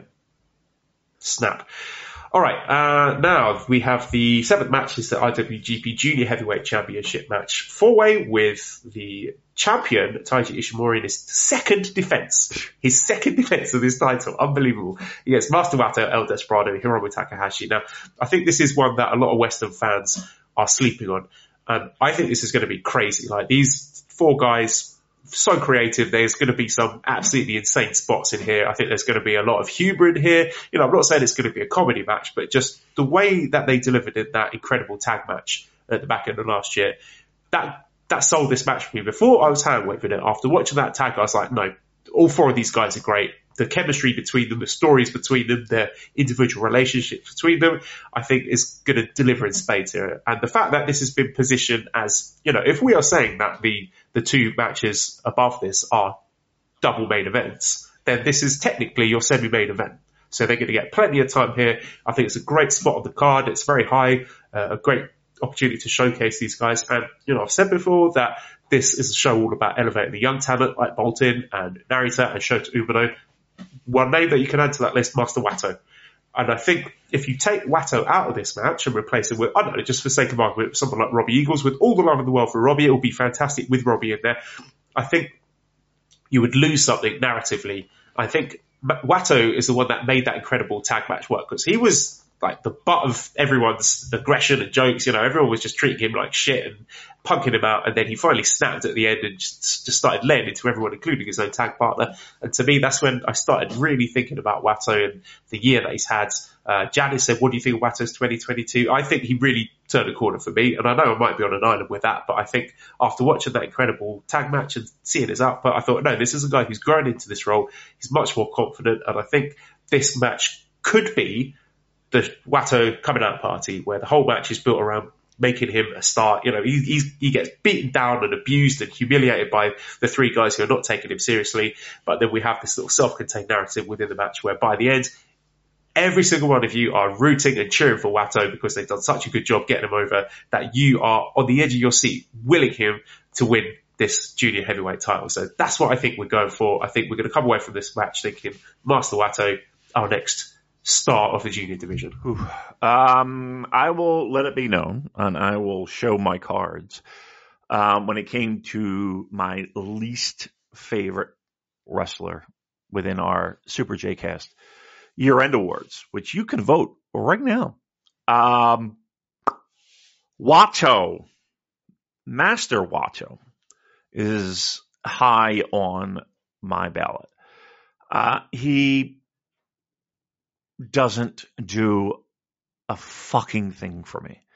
Now, that being said, we have a four way where, once again, we can kind of hide his weaknesses and expose his strengths, which is pro wrestling 101.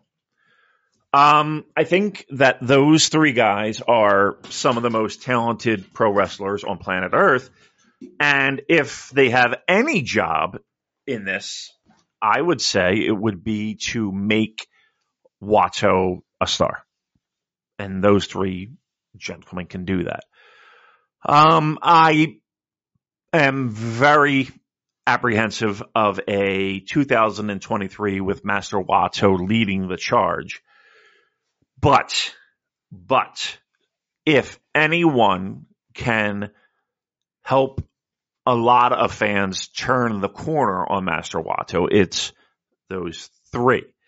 Um, he has to look strong. He has to look uh, you know, I, I say it sandpaperish. Uh, he needs to continue that.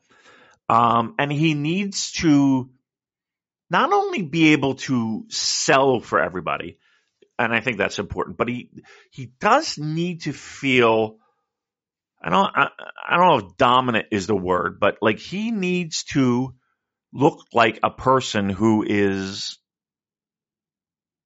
who who it, it is justified that he is in the ring with those other three.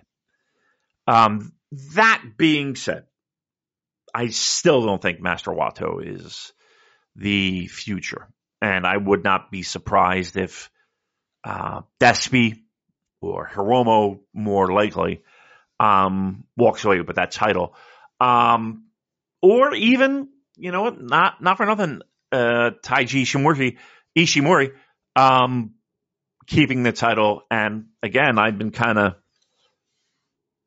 uh, I don't know, jonesing for it is the word, but I don't know. I feel like Kushida has a little bit of revenge that uh, still needs to be settled. So I would not be surprised if we see that in the relative near future. All right, who's your pick then? I'm going to say Ishimori successfully defends. Yeah, I could see that. I could see, you know, just being absolute carnage between the other three, and then Ishimori just sort of sneaks in at the end with the, you know, the crafty pinfall after all the other guys have killed each other, and then, you know, you have the Wato coronation later in a singles match. I'm really clinging on to this Wato thing. I just really want it to happen, but uh, yeah, all right, there you go. There's the uh, junior title, the eighth match, the IWGP US Heavyweight Championship Mm. double main event. The champion Will Ospreay, his fifth defense against the challenger Kenny Omega. There was a, a tremendous interview on the website with Kenny Omega where he compared New Japan to a naughty pet pooping on the floor.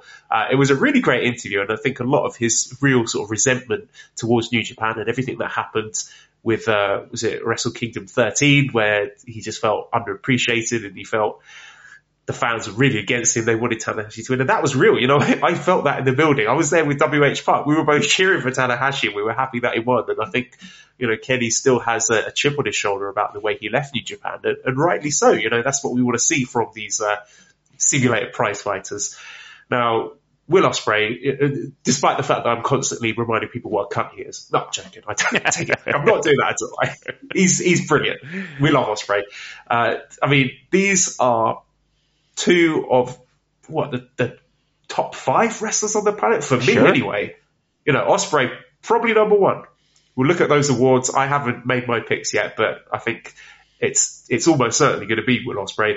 Kenny Omega, you know, we've not seen him in high level singles match for a while because he's been recovering from an injury, but he is absolutely up there as well. You know, we know what he's capable of. We know he's one of the best wrestlers in the planet as well. So there's no ceiling on this match, Damon. Now, I'm not saying that I think it's going to be uh, one of the greatest wrestling matches in, in history, but it might be. Like, would it shock you if we came out of this event and people are talking about it with that kind of critical acclaim?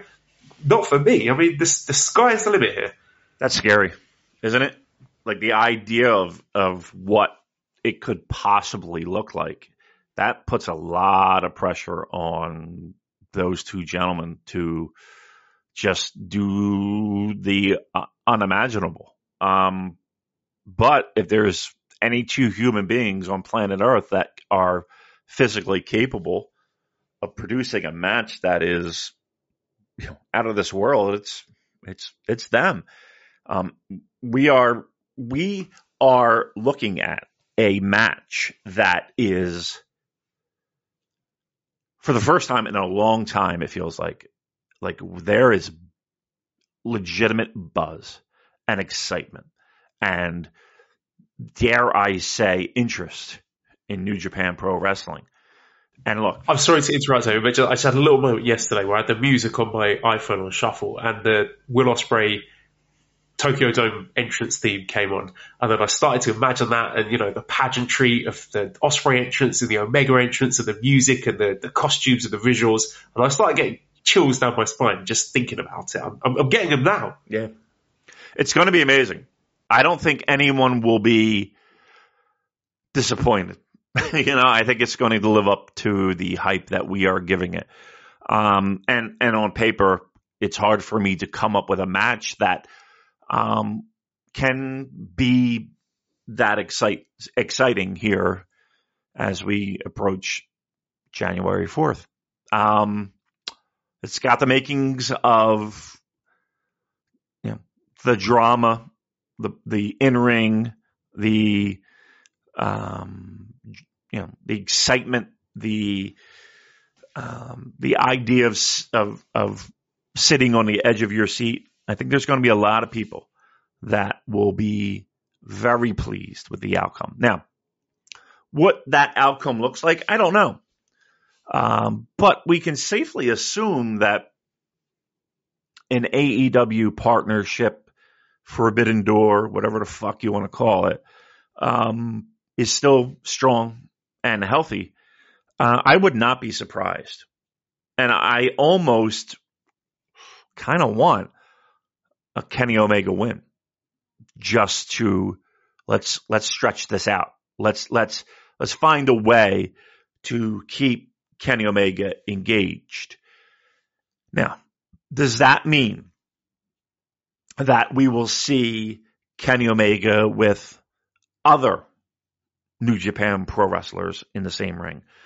Hopefully, yes.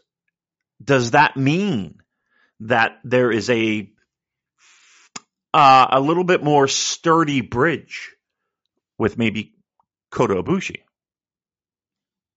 I think people can speculate about that as well. Um, I someone oh, pointed out that the uh, Wrestle Kingdom Yokohama colors are the Ibushi colors. Yeah. Oh. Look, um, it's fun to speculate. It's fun to fantasy book. It's fun to think where are we going from here. All I know is this this match will be tremendous. And the idea of having Kenny Omega in some capacity back in the mix, I'm going to be honest with you. Love it. I'm all in for it. Yeah, so glad to have him back. And I, you know, I know we sort of teased him and poked fun at him for his sort of uh, more egotistical tendencies, but you know that that's part of his character. Dare I say, part of his gimmick. But in terms of Kenny Omega, the wrestler, there are very few better than him on the planet. And I think, you know, there's a lot of parallels here with Wrestle Kingdom 12 where Chris Jericho came in and, and helped establish Kenny Omega as an even bigger star than he already was. So I think Omega is going to do for Ospreay what Jericho did for him back then. So I do think Ospreay is going to win, but I do think we will see a rematch. But basically, whoever wins this one, I think there's going to be a rematch. Then the other guy will win in the States later on in the year because I think there's a lot of money to be made from this program, especially when we see what kind of buzz this match, you know, if this, we're walking away from this and Dave Meltzer saying this is eight stars, the best match he's ever seen, then think of the buzz that that would create and the, you know, potential money to be made for a rematch in the States. You know, we're adding stuff to that like, uh, Kairi versus Mercedes Varnado. You know, it's very exciting times for New Japan to try to claw back some of their market share that they've lost over the last few years. And, and, I think this is where it starts. This is the main event for the Western fans, I think. No doubt. No doubt. And, and, and it's, it's, it's an exciting time. Like it feels like, you know, a lot of, a lot of times we would joke a little bit tongue in cheek about, oh, are we back? We're back. No, are we back? Oh, we're back. This feels like we're back. It does feel like we're back. Now, the ninth match, the main event IWGP World Heavyweight Championship match, is the champion, Jay White, in his third defense against the winner of the Grade 1 Climax, Kazuchika Okada.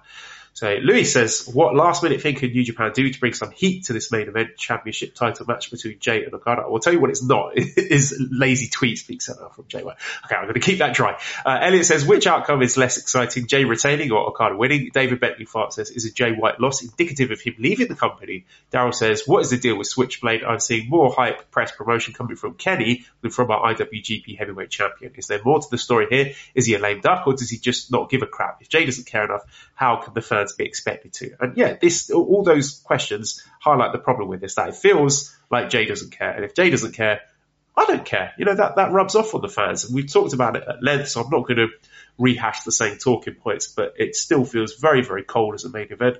maybe this is something where there's a disconnect. Maybe the, the Japanese fans are tremendously excited about this and, you know, looking forward to Okada beating the bad guy and going, Ichi-ni-san-daa at the end of it and having those feel good moments thinking about Antonio Inoki and his passing earlier in the year. So I think that's what, what this is. I think this is just Jay White set up as the generic baddie for Okada to defeat. And again, I would love to be wrong about that. I would love for there to be a shocking Jay White win that makes sense and, you know, some exciting angle where we think, oh, of course, we, you know, we were such idiots. We couldn't see it coming. It was staring us in the face. Jay's worked us all. He really is a, a genius of pro wrestling, but I'm not seeing evidence of that yet. I would, again, I hope I'm wrong, but I can't see it. I think this is just an Okada win. And Jay White, I mean, he's booked, you know, it's all over the promotional stuff for this Battle in the Valley thing. So I don't think it's going to be like, okay, Wrestle Kingdom's over, he's off to WWE. I don't know what the contractual status is. He does look and sound and behave like a man who's got one foot out the door, but whether or not that's the case, I don't know. I'm just scratching my head because this is a guy who we talked about at length, coming off the end of uh, Wrestle Kingdom 15, felt like the hottest wrestler on the planet, and now ice cold. Yeah. Um, and, and again, I, I think I said something along these lines on the last show. It's, you know, it's, it's a combination of him and the company. Like the company, if they said be here for these dates, I mean, I don't see why he would not be there. Uh, I'm sure it's not him hand waving the opportunity to help build in this, but yeah, it does feel incredibly lacking, whether it's the fact that Okada, you know, wins G1 and then hides the briefcase under his bed. Um, I don't know. I don't know. I, I, all I know is this is that for what is supposed to be the main event, I feel like there is less buzz for this match than you know, a lot of the stuff that's going to be on the upper end of the card. Um, now, when the bell rings and the entrances happen and everyone's raring to go, I think, I think a lot of those opinions will change. But by no means is anyone going out of their way to be like, oh, it's Jay White, Okada, IWGP Heavyweight Championship, Wrestle Kingdom. I don't see that. I see, uh, you know, people tuning in for all the other things that we talked about, and this, hopefully, being a great match that wins over a ton of people. I think they're going to have to work pretty fucking hard to exceed whatever Ospreay and Omega managed to put out. Oh, I, I think it's near impossible. I, I, here's the thing. I think they have to go to, in a bit of a, not even a bit, a, a, a different direction. Um, because I think what Kenny and Will are willing to put out there is going to be it's going to be tough to follow. It's going to be very tough to follow. Now, again, Okada, you know, arguably one of the greatest wrestlers of all time. Um, Jay White, yeah, he can go, and I think they can add plenty of drama. Um, I mean, that's like out of sheer professional pride, the two of them, you think that they will be looking at Ospreay and Omega thinking, fuck, come on, we've got to do our absolute best here and try and make this main event better than that. You think that, you know, that that's what the motivation is. Yeah. And, and trust me, I'm, I'm, sure that is. Uh, that being said, it's going to be a tough match to follow. I mean, I think everyone can agree with that. Um, and and and I would go so far as to say I think I feel like New Japan has something up their sleeves, something to help continue positive movement. Let's put it that way. Um, so I, I think the match itself will be very good, but I also think, and again, I don't know, but I feel that you know that's the path. Right, well, that is Wrestle Kingdom 17 coming at you at the Tokyo Dome Wednesday, January 4th, right around the corner. Gosh, it's really snuck up on us here. Uh, so Multiverse A says, it feels like we have genuine hype going into Wrestle Kingdom. Coming out of Wrestle Kingdom, what do you think will be the big story for 2023? And also, Joel, how did you celebrate Taichi's first five star match as rated by Uncle Dave? Uh, I, I, went out drinking, I did some karaoke, and I raised a glass of whiskey to our Suzuki Gun boys. So that's what I did. But yeah, what do you think is going to be the big story for next year? Uh, I said, I mean, this is a bit broad, but I think the the youth movement is going to be the big one coming out of that, if that counts. But in terms of sort of specifics, uh, I think there's going to be a new faction in town. Uh, you know, if I put gun to my head, I think it's going to be led by Shingo Takagi, and I think that's what the buzz is going to be about at the start of the year. I think um, 23 will be about uh, increased partnerships and um, maybe some some more dream matches that uh, we didn't think were possible maybe three or four months ago. What if it's Ibushi-gun? Ooh. What if he's the leader? What if he does a big heel turn and has come out you know, shooting on New Japan management? Look, Oh. As long as he gets paid for the t-shirts, that's all. Well, he doesn't need the money. He's he's he's a very rich guy. He said that he's not doing anything for money. Uh, Kevin says, "Who are you most disappointed doesn't have a match on the show?" I mean, it's extended to something we talked about earlier, but Shibata, you know, especially after what happened last year and seeing that match with Ren, I think we all hoped that there will be something built on that, and the fact that there's nothing is a wet fart. Yep, uh, it's it's somewhat ludicrous. Um, yeah, that's got to be up there, no doubt. Um, yeah, so I'll, I'll I'll jump on your bandwagon on that one. Uh, Enigma Bird says, any big, wild, out there predictions for 2023? You got anything crazy? Any very spicy takes, David? Um, I mean, there is a lot of scuttlebutt uh, about the idea of uh, Japanese promotions having a bit of an impact on New Japan Pro Wrestling. So um, let's go with that. Let's let's let's say uh, not only will there be uh, additional Noah interaction, but maybe even some All Japan interaction. Uh, I will say we will get a Kenny Omega Kota Ibushi singles match in 2023. There's my crazy prediction. Uh, Rob says Wrestle Kingdom in Yokohama Arena. Is this over reliance on the Wrestle Kingdom brand? And what do you expect from this event? Now, my uh, feeling going into it was that I thought that was going to be the big showcase Keiji Muto last New Japan match. I mean, it still could be Keiji Muto related. You know, they could say it's a co-promoted event if it is Noah, but I kind of feel they would have announced that by now. So I have no idea now about this Yokohama show. Yeah, it does feel like a, a, an odd placement. Um, I think we'll know by the end of the show, by the end of Oh, Wrestle yes. Kingdom, and maybe by the end of Dash, we will have a pretty good idea. So I think that there is some big angle or big story that they're keeping hidden. That when they pull the trigger on that, we're going to go, oh, okay, that's Yokohama. that's that's what I, am kind of uh, uh, I'm I'm on that same page. I feel like Wrestle Kingdom is where it's traditionally the end of storylines. This it might be very similar to what we saw with uh, Naito and Kenta. You know, kind of being a a launch pad for their feud. I think I think we'll see something along those lines. I could be dead wrong, but I think we'll. All right, well, please stick around for our fantastic interview with great Kevin Kelly, which will be coming up right after I do the plugs. Uh, so let me find them. You know, there's so much in this, this text document I got here with these questions that I never answer. Uh, man, where is it? Okay, yeah, redcircle.com forward slash shows forward slash super dash j dash cast if you want to throw some money our way. Always appreciate it, especially at this time of year. I bloody love money, so does Damon. Um, so let's keep that rolling in, please. Discord link if you want to join. You can send me a direct message on Twitter. So if you've got no one to watch Wrestle Kingdom with, doing a live watch along in our uh, live watching channel is always good fun. There's always good banter in there. So send me a DM on Twitter if you want to get involved in that. At Cobra Kawaii and ProWrestlingTees.com forward slash Super Jcast if you want to buy one of our t-shirts.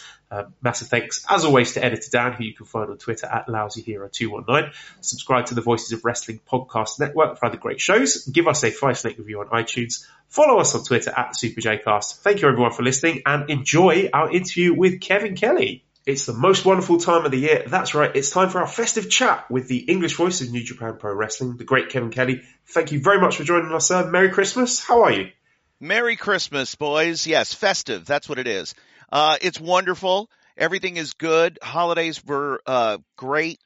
Uh, going back to Thanksgiving and then Christmas. Uh, it was nice being home and being able to work from home.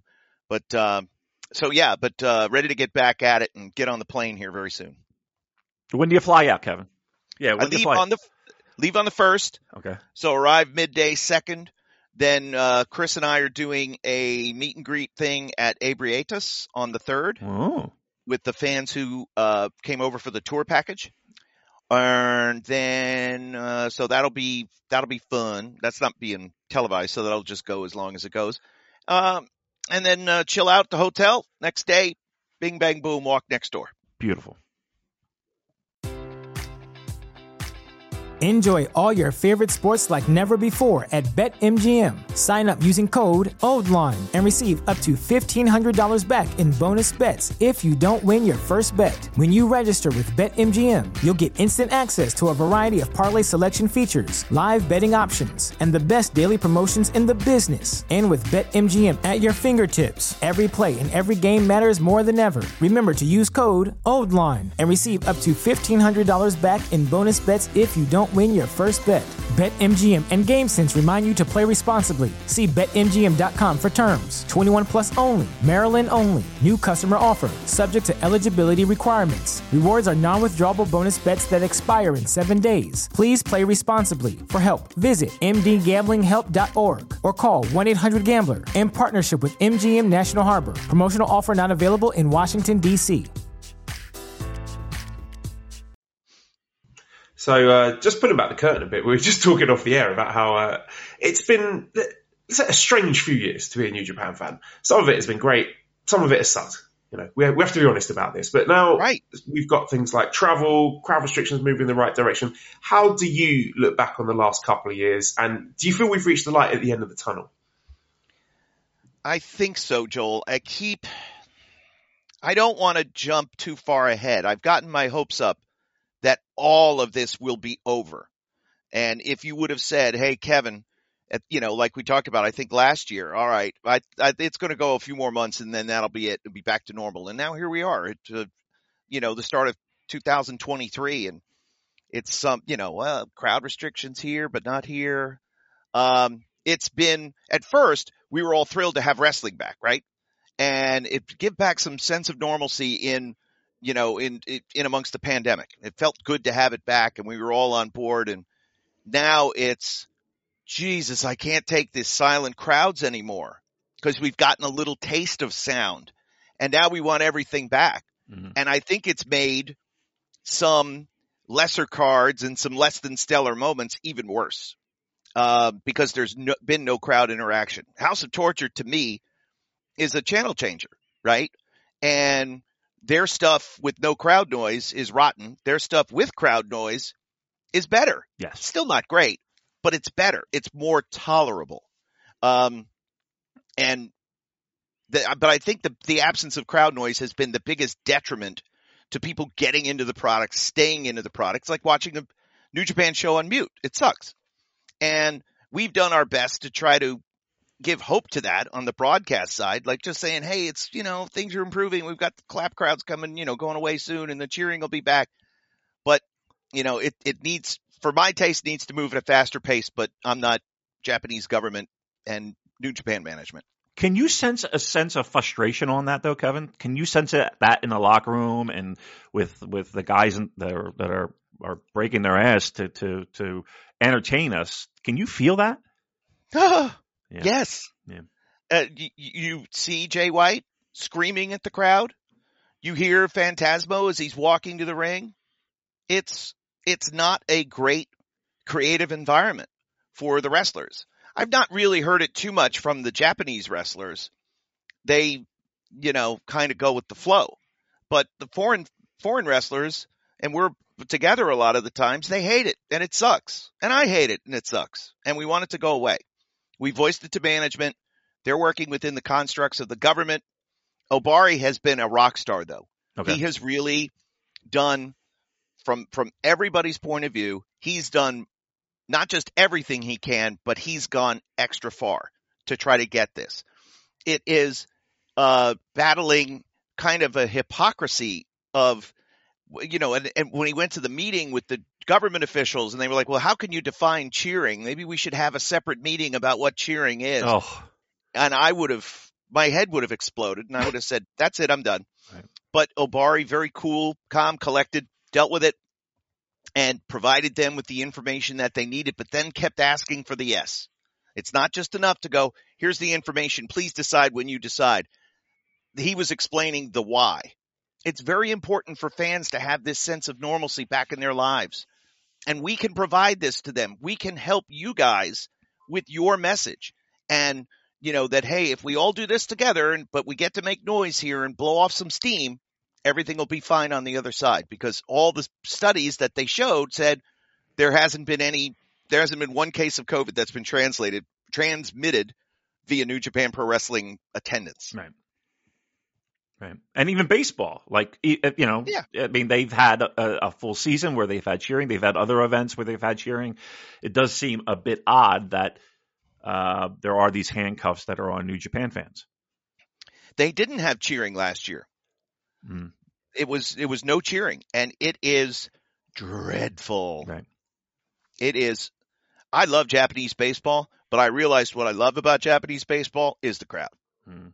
That's the X factor in all of this between the the ba- the fan club bands playing in the outfields and the chants for the players and everybody's got a song.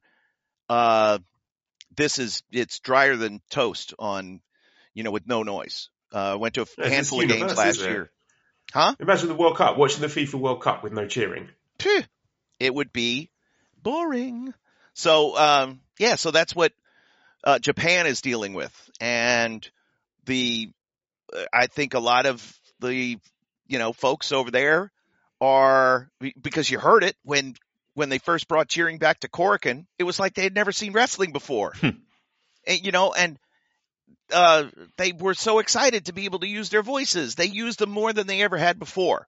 Then we've seen that, and we've seen enthusiasm. Um, that's what we, you know, that's what we want. We don't want just people making noise for the sake of making noise. We want enthusiasm because they're happy to be able to do it. And, you know, they're jealous. They, I know the Japanese fans have definite FOMO from watching, uh, the, you know, strong events and, and the, uh, resurgence, et cetera, uh, Forbidden Door. You know, they, they want that and they don't understand why they can't have it, but they're, they're all willing to play by the rules. Whereas America would be like, screw this. I'm going to cheer. What are they going to do? Throw me out? I mean, that's one of the things that I was kind of, I'm sorry, Joe, I'm stepping all over you. Um, but that's kind of one of the things that I was curious about in the sense that I know we have sections where we can cheer and where we can't. I mean, do you just see, like a great match, people are going to cheer, right? I mean, but are they, do you think they're just so hardcore with rules that they, they won't? They follow the rules, man. Yeah. And, uh, you know, imagine, let's go to Philly and let's tell the 2300 arena faithful, hey, you folks over here, you can cheer, scream your lungs out. You guys over here, shut up and don't think about talking. They'd be stabbing me. Forget it. Right. Well, we're all looking forward to it. Uh, now, it seems like the restrictions that are still in place are so arbitrary that they're, they're not really going to apply to wrestling. So I think we've all got our fingers crossed for uh, a relatively normal sounding Wrestle Kingdom in the Tokyo Dome. So Which, putting aside which our, is never, uh, which is never a great acoustic event. Let's, let's be fair because of the dome. And, you know, with the way sound escapes up to the roof, even when it's super loud, it doesn't sound super loud. So, uh, but yes, fans will be able to use their voices. So, setting aside our frustrations with all the pandemic restrictions that have come with it, what have you enjoyed the most from New Japan in 2022? So that could be in terms of memorable moments or any wrestlers who stood out, or your favourite matches. So feel free to be as broad or specific as you like. I, I said on the, the last few shows of the year that for me, my favorite match of the year was the, um, 30 count match for the KOPW with, uh, Shingo and Taichi because I had never seen it before and it was thrilling. And that's what I want. That's what I want in my wrestling. I want unpredictability and I want, uh, excitement and energy that just comes at the plus of a sports fan. So, I freaking loved it. I'm scoreboard watching. I'm counting along with Red Shoes. It was the most creative, most interesting match I've I've called in a long, long time. Obviously, being able to call FTR uh, for me as a tag team aficionado and purist to a certain extent, not a snob, but I know how it's supposed to be done. Being able to call that match just the way that they did, they do their style of tag team wrestling is was was remarkable, and you know having the having the enjoyment, the uh, being able to see the foreigners, especially the juniors that those that came over for the first time, and kind of living through their eyes, and you know just like Alex Zayne, the way he had such a blast, and uh, the guys in the G1 who made their way over for the first time. Uh, you know, how about, you know, moment of the year for me was Okada and Jonah in Osaka with the torpedo off the top rope and, you know, the shock silence and the whoa from the crowd as the one, two, three happened. Um, yeah, it's been, it's been a, uh, a year filled with, with great moments. And I think now one of the most important things is that They've got some newer, fresher faces back from excursion. And I think that Ren Narita's words where he said, you know, it's going to be the changing of the guard. I don't think that that was just some empty cliche. I think that's, that's actually what we're going to see over the next few years. Yeah, I think this Wrestle Kingdom kind of speaks to that a little bit. Look, uh, I mean, again, we love this product. We we've done this for in versions of this podcast for many years. Seven. Uh, so, right. uh, so being a fan of product that, that kind of does mean we have to be a little bit critical uh, of, of, things. What do you think New Japan, or where do you think New Japan has kind of fallen short this year? Um, aside from clap crowds and pandemics, but but where do you think that they missed the mark? Well, it was not a year that was plagued by injuries. 21 was an injury filled year and a COVID year and you know, so I put an asterisk by that and by 20. This year, I felt there was a sense of complacency hmm. with with some members of the roster. Okay. Um, not the main eventers, so to speak, but there was a lot of sameness in matches, and there was a noticeable increase in creativity and different styles of matches when we saw the foreigners come over. Now, I don't necessarily mean better. I'm, I'm, again, wrestling is a flavor of ice cream. But if you keep giving me vanilla day after day, I'm going to get sick of vanilla, and I love vanilla. Right. So change it up, change the flavors a little bit. And I may not like strawberry, but at least I appreciate that it's different. And I think that's where something. It's a little bit like CMLL. CMLL, to me, and I'm looking at it from an outsider, 30,000 foot view, it's kind of like a tourist attraction. People go to Arena Mexico, the wrestlers go out there and play the hits, and everybody has a good time because they got to see wrestling in Arena Mexico. But there isn't like a bunch of moving pieces and different stuff. It's kind of on, you know, a little bit on, you know, repeat. So I think one of the things that we need to get back to is the unpredictability of wrestling, period. And that the reliance on just playing the hits isn't necessarily enough. Right. Especially when we're in Korakuen all the time or in these venues on a frequent basis. If you play, if you, if Kiss doesn't, if Kiss comes around more than once a year, it's not special. No. Okay. So if we're in a building that we're in the building all the time, you don't have to play the hits. Sometimes you do something different. And I, I just feel like there's a little bit of that you know, this is what we're doing. We're putting our wrestling costume on. We're going out there and wrestling for a little while because this is our job. And I want to feel like I'm getting back to competition over something that matters. I get it occasionally, but I don't get it enough for my taste. Now, do you think that's more the people that are in the ring, or do you think that's more yes. management? Okay. No, I think it's the people in the ring. Yeah. Um, some of these surprises and some of this this uh, freshness that you talked about, that does kind of tread on strong territory. Um, guys like Dude Tito and Alex Zayne, Kevin Knight. Um, Who surprised you and who's impressed you the most uh, that you maybe wouldn't have expected 12 months ago? Well, you mentioned Kevin Knight, and having just seen him in the Super Junior Tag League, I can tell you from seeing him, uh, what was it, a, two years ago on Strong to now, I don't know if I've ever seen a wrestler improve as much uh, refinement of skills.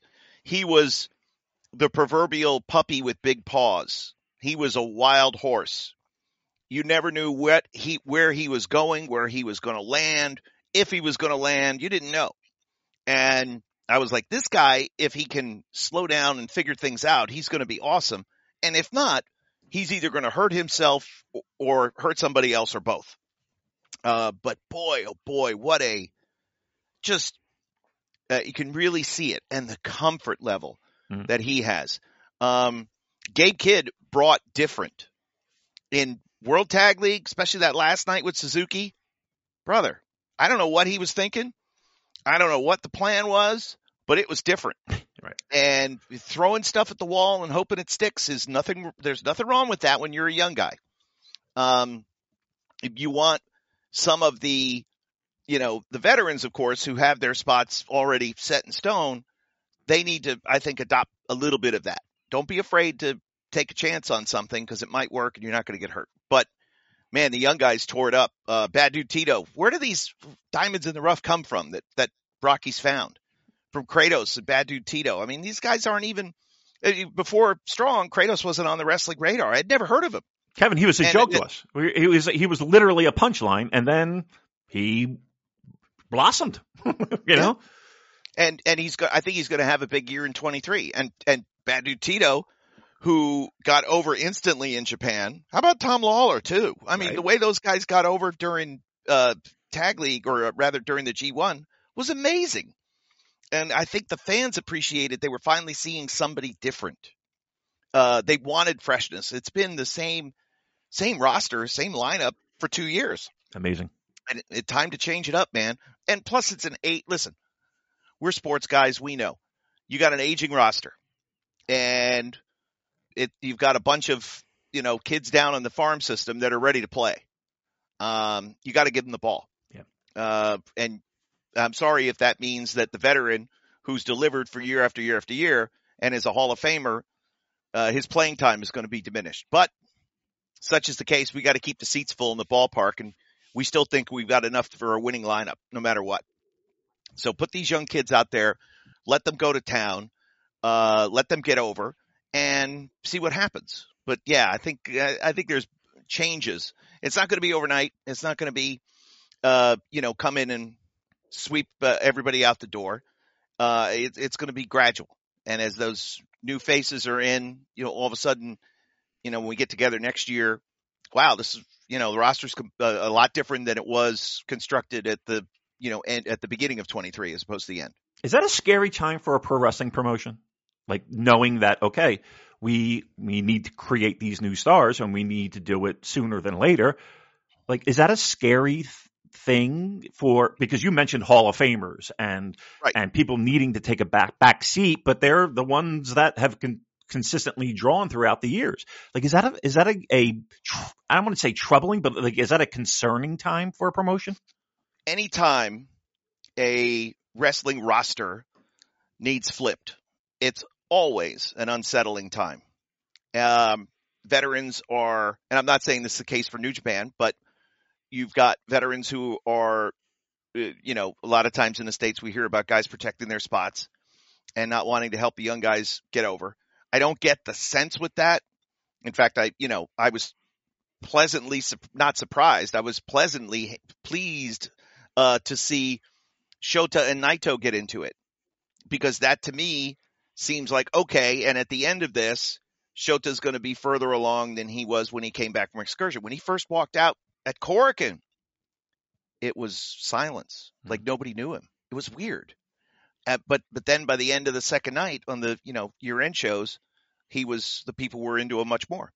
So it's going to take time. It's going to take the right buy in from the veterans to say, okay, I understand, and now we're going to you know, begin to move forward to get these young guys in place. I, you know, I don't want to see Tenzan uh, hobbling around. I don't want to see Honma hobbling around all the time. I want to see them every once in a while because it's nice and special when we do see them. But if they're mainstays on every card, it doesn't work. And uh, moving some of the members of, of the third generation out and having them take dates in Noah and All Japan, et cetera, I think is good. Um, but at the same time, uh, the the better part of that for New Japan is that it opens up spots for other people. Um, with the borders open, there's no more excuses.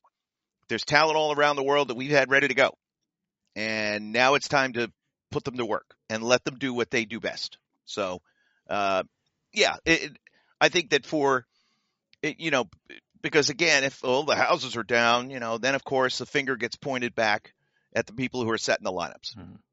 And I think that they they always have a steady hand and a and a trust that what they're doing is going to work. Um, and if everything stays consistent and everybody's healthy, then I think everything will be fine.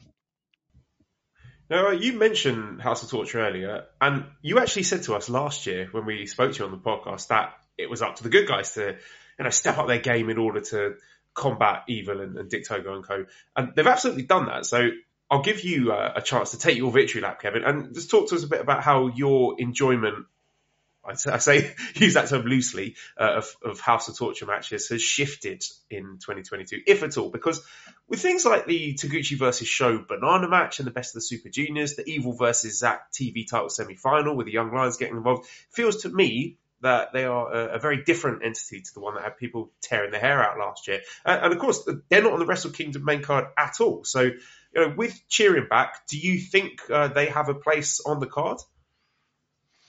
Uh, well, now I think it's on them because, especially during the tag leagues, they became the Keystone Cops, the gang that couldn't shoot straight, and that's not right either. Um, they they were setting the traps and the snares and then stepping on the bomb themselves. It, it, you know, Wiley Coyote is you know, the the blueprint it would seem for what the House of Torture is doing lately. For me, that doesn't work either. But I do enjoy laughing at them and, you know, uh, telling the story of it. Jesus, with their combined record in the tag leagues, if that was, you know, if that's, they were what, one and seven going into last night and, you know, managers get fired for records like that. Is there no accountability within Bullet Club? House of Torture, you know, are they so secure within Bullet Club that nobody's going to look. How can Jay White, as leader of Bullet Club and the House of Torture being a subgroup, how can Jay White sit there and say, oh, these guys are good and loyal and whatever? They suck. Their, their record is what their record is. So I enjoy it because now we get to laugh at them and we also don't have to put up with them in as many big spots. I'll give them the, the never sixes. Sure, they can do that. But until they freshen up their act, um, now because, but I just, you know, I think the lowest point of the year for me was that dog cage uh, mm. six man. I Welcome just, to the club. Yep. that was that was not good, and uh, hated it. So was happy when it was over. Um, you know, I want there needs to be an element of bad, but there also can't be elements on both sides of stupid. Because if either side is stupid, then people will just go, ah, who cares? Right. And if you fall for the trick that the stupid guy puts on you, then you're stupid. Um, and it, stupid doesn't draw. stupid is never over. Um, so everybody's smart enough, but you know, and if uh, Clark Connors did it on the last night and they lost as a result, he had the wrench in his hand and he threw the wrench down and then he went to fighting uh, House of Torture and it was one shot, one shot, one shot, and then he got shut down. Well, you had a wrench in your hand and the referee was down. Why didn't you just wallop everybody? It's dumb. Yeah. Don't be dumb. Don't be dumb. That's that's, that's well, not on this podcast, of course. um, Kevin, when is this Bullet Club Civil War that we've maybe we've kind of talked ourselves into it happening. Maybe we've heard from other people that that was the direction that we would see soon. do you see that in the near future? And with all these breadcrumbs all over in these different promotions, like is the is the juice worth the squeeze at this point? I don't I I don't sense a civil war at all. I mean, that was the story going into last year's New Japan Cup. And I thought we settled it when everybody chose Team J. And as a result, Tama, especially Tama, what a, you know, fresh coat of paint on him. Yeah.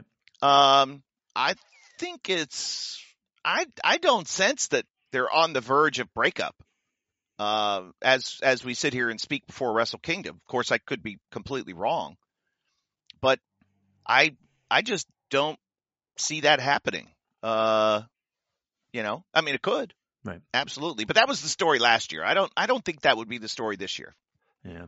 It just seems It like would be tiresome. It, It would would. be tiresome to do it again I would agree. because I would just be like, all right, when, let us know when it's over because, uh, I can't, you know, I can't sit there and, and, uh, have, uh, you know, squabbling across the schoolyard. I just fight each other or whatever. Get Right. along or shut up. Right. Do what you got to do. Let's transition to this year's Wrestle Kingdom, Uh huh. which I think our, me, Joel, and I think our listeners are super excited for. And it seems like, and correct me if I'm wrong, this card seems tight. Zero fat, a lot of Agreed. steak. Um, but with that, you even mentioned that, that some standouts needed to take a back seat, like Ishii or Shingo or I mean, do you see this as that show, that bridge to a new era in New Japan? I I do, but I there's a caveat to that because it is Wrestle Kingdom.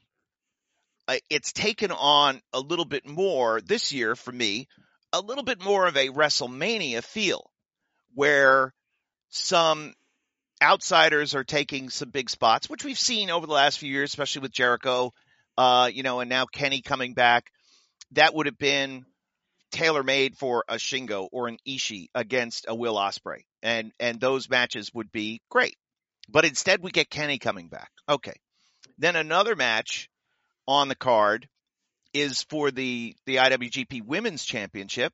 Tam Nakano against Kairi. Awesome, great, history making, but that's a that's a match that would be in years past not on Wrestle Kingdom, and therefore we would need to have another match, and that might be the spot for uh, a Taichi or some of those guys to be involved in.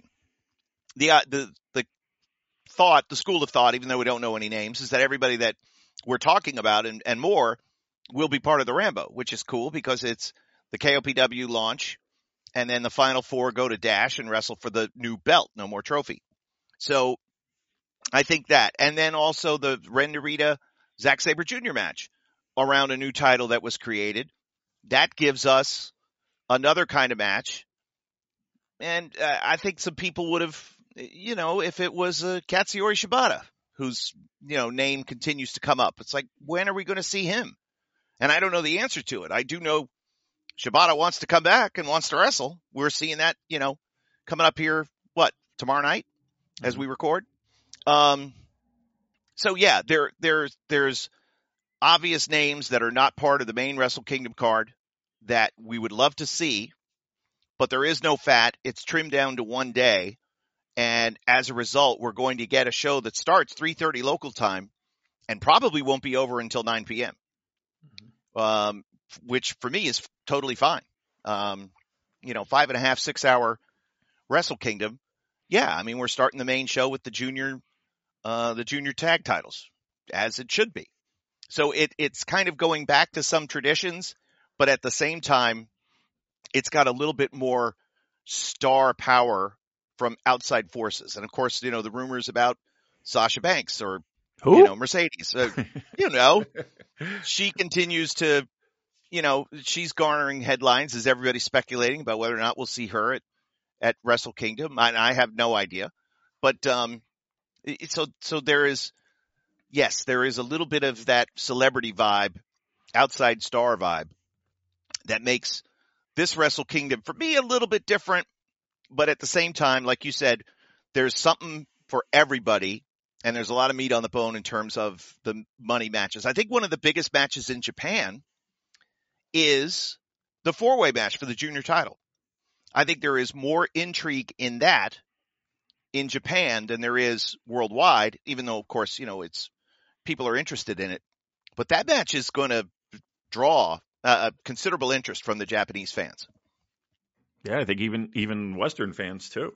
Yeah, yeah, but th- more so than Kenny Omega's return. Hmm. Okay. I, I I mean that. I think that Kenny Omega's return means more to the worldwide audience, and as a result, a bigger draw. But in terms of Japan itself, they love those four guys, Right. and they want to see them. They have no idea what's going to happen, and they just want to see it.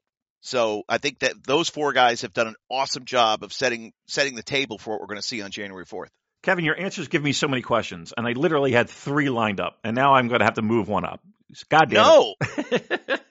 um, ask away, please. no, well, well, well, well, let's start here first. Um, is there? Do you find?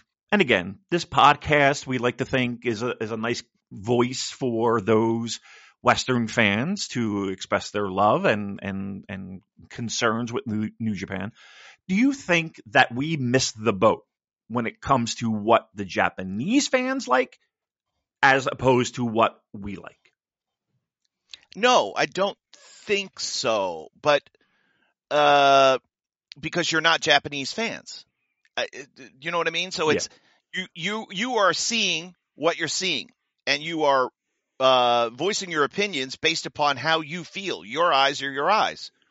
Um, that a lot of, and this is one of the things that to where we don't have as much immediacy on a lot of this stuff with translations and uh, things like that. They do the best they can, but we haven't spent we being on the production side. Let's say I don't think we've spent enough time delving into the hows and whys of what makes this four way match, for example, so interesting to the Japanese fans. What are we missing? Well, That's up to us to tell that story, and I think we've done. You know, it's it, it's a you know because we got Kushida waiting in the wings, which is easy. They could have done Kushida versus Ishimori at Wrestle Kingdom, and it would have been great. Or they could have thrown Kushida in instead of Master Wato. But now they're holding off on Kushida because he was, you know, uh, on the on the illness list with hand, foot, and mouth disease. And if anybody's ever had kids and has gotten that, it sucks. I never it? had it, but friends of mine did Yeah. and you know babies just walk around touching their touching their poo and touching their mouth and then you get it and it's like oh jesus um I think Joel has yeah, it right so now. I think Joel has Joel- it right. Yeah. joel the, you know kids coming out every other day now he's got you know I know. He's so fertile. it's unbelievable. right he's like you know he's, uh, he'll have an nba squad before too long um but i'm i'm i i understand the you know, we want to hear more from Kenny Omega. We want to hear more. You know, we don't do enough with the AEW guys. There's not enough uh, interaction between uh, Switchblade Jay White and Okada. I get it. I agree with you. It's it's lacking in that regard. Uh, and and I think that's one of the reasons why the junior title match is garnering attention in Japan because those guys have been consistent on cards and have been working opposite each other since October. So it, it's kind of been beaten into their heads, man. This match is happening January 4th. Did you know? It's the matchup graphic at the bottom of every match that any of the four are involved in. So the promotion has done a great job of selling an easy to sell match, but for the Western fans, they need a little bit more. They need the explanation of the why. And we, as the producing arm of, of New Japan Pro Wrestling, we have not, I don't think, done enough in that regard. I, now you mentioned the name Shibata, and so I have to ask. This is a guy that has been pretty much everywhere except the New Japan ring. Right. What's what, what is the story here? I do not know. No. I I I um I talked to Shibata a while ago, and he was excited about his impending return, and he didn't explain how, when, or why. Well, I guess it wound up being an AEW, and that to me was sort of like a that's a miss. That's a big miss. It's good for for AEW. It's good for New Japan fans to watch AEW, but at the same time, that's not what we want. That's not what fans want. Fans want Shibata to come back in and reclaim his spot. Uh, I think Shibata, and this is just my opinion, I think Shibata feels he's good enough, healthy enough to reclaim his old spot. That whatever has happened in the past is in the past, and he feels great. He feels 100%, and he should be able to go. But we know from history that Shibata went his own path once in his career and then came back to New Japan several years later. He doesn't have that much time now, but that might be the scenario that we're looking at. You mentioned uh, Mercedes Varnado, uh, Sasha Banks earlier as well. Are you ready for, if she does turn up, her fan base, her extremely vocal online fan base? Are you prepared for that? oh, I, I, uh, I was unaware, and pardon my ignorance, I was unaware that she had a vocal fan base more so than any other wrestlers fan base. Are they are they vociferous in their opinion? They certainly are. are they combative? Are they combative oh, lot? They can be.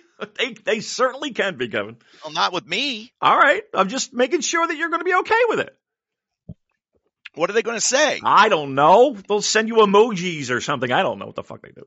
well, listen, you send uh, them's fighting emojis. You know, I'm not. I'll draw a line at the emoji. But no, she's a freaking star. She's awesome. She's an awesome wrestler. I've known her since she was a teenager. I, she she attended a seminar of mine when before she was anything, mm. and I just remember like, wow, this little girl, man, she's awesome. And then you know, saw all of her great moments in WWE and was like, wow, that's so cool that I met her when she was just a teenager. And now here she is, this bona fide worldwide star. I think it's cool. Yeah, absolutely is. I mean, I'll give him Joel's number if they get too uppity. Yeah, they get, yeah, send them his way. Really, just my man Joel is taking taking well the, the uh, Mercedes Renato questions. Yeah, he can handle them. I can't. I'm, I, you know me. I can't do it. Yeah, I'm no. the lightning rod for the podcast. I've yeah. done it before. I'll do it again. uh, all right, let's uh, talk about Karl Anderson then. He's been a very controversial figure for the last six months. Obviously, everybody his, uh, hates him, never... and I don't get it. Well, yeah, that's what I wanted to ask you. I mean, with the benefit of hindsight, do you think New Japan made the right call in bringing him in? Like, was there a net benefit for the company here? Well, I, I mean, I don't have the balance sheet in front of me, but I, I don't see the harm. I don't see the I don't see the bad that it did. Um, it set up a Wrestle Kingdom match between uh, former Core 4 members of Bullet Club, and Karl fired the first shot, then stole the Never title, uh, then kept it in controversial fa- fashion uh, over two challengers, and now goes to Wrestle Kingdom and defends it against the man who he stole it from. And it should be a great match with a ton of callbacks and history because of their days together as the founding members of Bullet Club. It, it's really nothing more than that. I, I, I don't get the hate. I really don't. Be, people are entitled to their opinion. You guys, of course, uh, you know that better than anybody, but I just don't, I don't get it. Um, I think I look at Karl Anderson. I look at Karl Anderson as one of the most important wrestlers uh, one of the most important foreign wrestlers in New Japan. Uh, he has to be in the top 10 all time because of his longevity and the things that he did, the matches that he had. Uh, Bullet Club, good, bad, or indifferent. It was a, it's a worldwide t-shirt selling phenomenon. And he's a, he's got a proven track record of, of top notch work. So I, you know, I think it's a, uh, you know, maybe he slowed down a little bit, but he's in his forties. And, but I still, I, I get it. I understand. And I, and I see both sides. I really, I do, but I disagree. Okay. And uh, you also talked about the main event. You talked about Jay White. Looking at the build for Kazuchika Okada versus Jay White, I think, you know, as you mentioned, it's fair to say a lot of excitement among the Western fan base, at least uh, lies elsewhere on the card. Like, how do you feel about the main event and, and Jay White in particular? Because it feels like something's missing there, doesn't it? Well, I feel like Jay is he more so than anybody else has voiced the frustration of the foreign wrestler and the hypocrisy and the lack of common sense that these rules in Japan have. And and that's that's Jay's personality. He's a question asker. He doesn't follow the rules blindly. If you tell him to do something, his first thing is, well, why? Why are we doing this? And I appreciate that. Uh, wise beyond his years for that in that regard. And a little different than what we're used to in, you know, the culture and, you know, seeing New Japan Pro wrestlers. So he's, you know, kind of done things his own way in that regard. And I think he's frustrated with, uh, the way things are, you know, making noise, etc. Plus he's been in spots where there's been no cheering. And there's been other times where I felt like if he would have been there, it might have been a different story. If he would have been in a, um, you know, Nagoya where the fans could make noise or at a Korakuen at a cheering event, you almost would have said, okay, we've got cheering in this one. Let me make sure I got Jay on this card. Uh, we don't have cheering here. We don't need Jay. Um, just cause I'm, I sense his frustration and I feel it. And I don't want that from the world champion. I want the world champion to be in control of everything, which is what he likes. And he's not in control of, you know, fans being able to make noise. Not for nothing, uh, Kevin, but um, he's uh, he's living the life right now on that farm oh. and just living the life with his girlfriend. It's unbelievable. Why would he? Yeah. Why would he go? well, why would he when he? You know, is he? Does he have to defend the world title? No. All right. Right. I'm gonna sit my happy ass here and you know in Florida raising chickens and cutting grass and just chilling out. Yeah.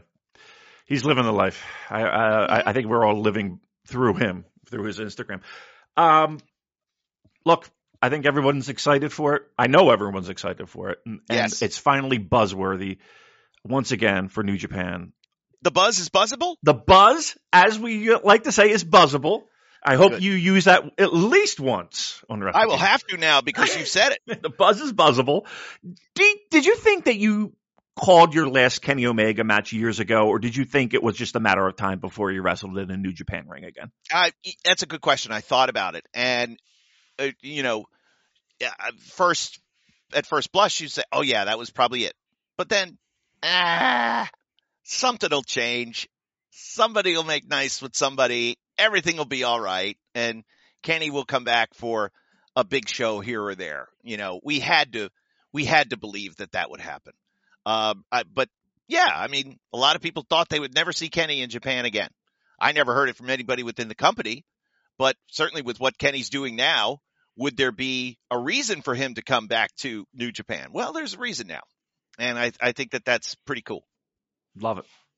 Is Will Ospreay, and again, going into this, this match, it won't count in our year end awards, but do you think he's New Japan's wrestler of the year? Has to be. Yeah. Unbelievable, Has right? Is it one of the best years that you've ever seen in a pro wrestler? Especially when you consider his health. Right. Uh, what he's done from the, how great was, you know, you get a, you get a controversial decision once or twice, maybe once, but there were three matches in a row that had questions surrounding the referee's call and there was legitimacy to Will Ospreay's bitch. Uh, you know, did he really uh, tap out against Zack Sabre Jr.? So every time he lost, there was a question surrounding it. Uh, it, the, the match with David Finlay, to me, when you saw that, I was like, okay. I mean, Finlay was great. Finley is great, but there is no one else like Will Ospreay. Uh, it's just, it's ridiculous. And He's a little banged up in the G1, um, and that affected him a little bit. But I, I, he pulled it together and was able to, you know, have that incredible finale with Okada. Uh, but yeah, it was wow, it was something else. And not only in ring, but like just outside, his presence again. United Empire being a, a, a, maybe a big factor in that like he just seems like every year he's improving upon himself. And then, I mean, where do you go from here? Well, I think you just continue to build upon the success, and at some point, uh, you know, there's going to be a dump truck of money driven up to his house um, by somebody who's going to try to secure his services, and it's you know it's going to be a decision that he's going to have to make. Um, maturing, uh, we've seen a, a, a more mature Will Ospreay. He is, and I don't think he gets enough credit for this because it's not something that we talk about on air or he talks about, but he's one of the most selfless when it comes to we should give this guy a shot. I think he's great. And that's kind of the people that he's surrounded himself with in the United Empire, which makes the faction organic and makes it you kind of root for these guys because and you know let's face it they're they're not bad guys. They don't break the rules. They wrestle aggressively but they pretty much just win on you know they win or lose with athleticism. And then if you go back and you watch world tag league when when aaron henare and the Great-O-Khan wrestled aussie open and aussie open gets the win and then gideon grey gets on the mic and basically says what Will Ospreay would have said in that situation, which is this is the way that this needs to be done. That when you have as much at stake as these guys do, and regardless of who your relationship is with, you fight to the death. You fight because this means everything and not just in wrestling, but no matter what you do in your life. And I was like, hell yeah. I can't stand Gideon Grey, but man, that was awesome. Um, and and that's the philosophy that Will Ospreay has. You're going to be, yes, yeah, some things may not work out, but just freaking go balls to the wall and give it everything you've got. And it, you know, that Gambate Kudasai kind of was a mantra. And I, I felt like, yeah, some guys maybe need to listen to what Ospreay is preaching because it's really good. And he's, you know, he's, uh, he's had a fantastic year to back it up. Now, you talked there about the very strong possibility that other companies are going to come sniffing around and offers are going to be made. And you know, with the likes of Karl Anderson and Jonah and Fred Rosser making their way or, or, thinking about making their way back to WWE and, and other promotions for that matter, do you think New Japan needs to work harder to stop this from happening or is this just part and parcel of the business? Part and parcel of the business. I think that Jonah's role was written before he got there. Now, did the change in management going back to Triple H, did that open things up? I believe so. And I think Triple H has done an outstanding job of, you know, look at what Karl Anderson appearing at Wrestle Kingdom, Shinsuke Nakamura appearing in Noah on January 1st. Uh, listen, if they if they're willing to work with New Japan, New Japan will be willing to work with them. And I don't think anybody would cry or complain. So I, I think that yeah, there is going to be some of that. Uh, some of the guys that Vince may not have seen anything in that, that Triple H does. And that's just, that's business. Um, it's up to New Japan to not be, you know, poor mouthing. Uh, eh, you can't, you can't not pay people equal to or, you know, close to what they're making in WWE, which is a lot of money. And then cry and complain and say, well, you know, we just can't compete.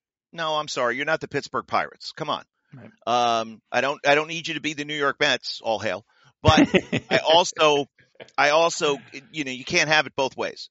So yeah, there's going to be, there is going to be some, some roster movement and some people who go back or come over. We don't know. It used to, you know, again for what the past two years, it's been roster attrition on their part with everybody wanting to leave and now everybody wants to go back. And all it took was a change of management. So uh, New Japan is always kind of in, in that, it's that steady spot that you know you're going to work hard. You know you're going to get over. You're going to get new eyes on you. You're going to be a bigger star than after you come here. Uh, you may not. You're certainly not going to get as rich as if you were in WWE in a top spot, but you'll be well compensated for for what you do. And then if you decide to leave, that's up to you. Now, speaking of these collaborations with other companies, I mean, we've seen New Japan working closely with a whole range of promotions in 2022. They worked with Noah, uh, Stardom, AEW, RevPro, GLEAT, Impact. Where do you think New Japan have gained the most? And do you have your eye on any of these partnerships in particular for 2023? Well, obviously, I think in terms of uh, the North American fan base, you have to say AW because they have. I mean, that Forbidden Door show was was awesome It was great. just for what it was. And I think that if there's more of that, um, you know, more matches, more build up, more let you know, let's really put a plan together to how we're going to line everything out, and we can't just throw it together last minute. Then it's just going to continue to grow and continue to be great. Um, obviously, Stardom is um, special, and I, I you know, I, I, it's been written about quite a bit, quite extensively, and rightfully so. History, it's you know having that first uh, crossover show, and and now you know Kairi and Tam Nakano at the at the Dome in a singles match for you know an IWGP Women's Title five years ago. People were screaming for that. Well, now we're there. Now we got it, and I think that's really awesome. I'm not sure. I had more hopes for the Noah uh, partnership. I don't know if we're going to see as much of that. We might see more. I'm not sure, but I, I think that um, that would be that would be just interesting, especially for the Japanese fans, because those guys. It's very much a, a niche audience in in North America, but obviously Western fans do know who their top stars are if they're a you know a fan of New Japan. But I think in terms of uh, Japan, Japan, wow! I mean, those are dream matches that you want to see. We gave them a little little taste of it last year, and fans have wanted to see it again. Do you sense that A, we'll see a, another Forbidden Door show, and B, would that be more than likely in the U.S. or in Japan? Well, the, I obviously see a second Forbidden Door. I mean, it was such a financial success. Uh, I think it has to. Having it in Japan would be interesting. I hadn't thought about it prior. Um, I'd be interested to see if the AEW guys are as over in Japan outside of Moxley, outside of Kenny Omega. I mean, the you know the middle of the card uh, guys that are really popular with the AEW fan base. I'd be interested to see if they got what kind of reaction they would get in Japan. Would the people know uh, "Scissor Me, Daddy Ass"? You know, would would they understand the acclaimed? Would they get would they get an Orange Cassidy in Japan? I'm I'm not sure. I think they would. I think the, you know, especially when like Tom Lawlor came out and they they got with the filthy clap right away. They were doing that whole deal and they they knew his act when he showed up. So maybe I don't give them enough credit for being as worldly uh, as as Western fans. But yeah, I think it it could be in either spot. I'd be interested to see how the reaction would be. But obviously, there's a much bigger pay per view market in the U.S. And if we're talking about you know a million dollar gate, we're talking about you know a significant uh, audience on pay per view. It may need to be in the U.S.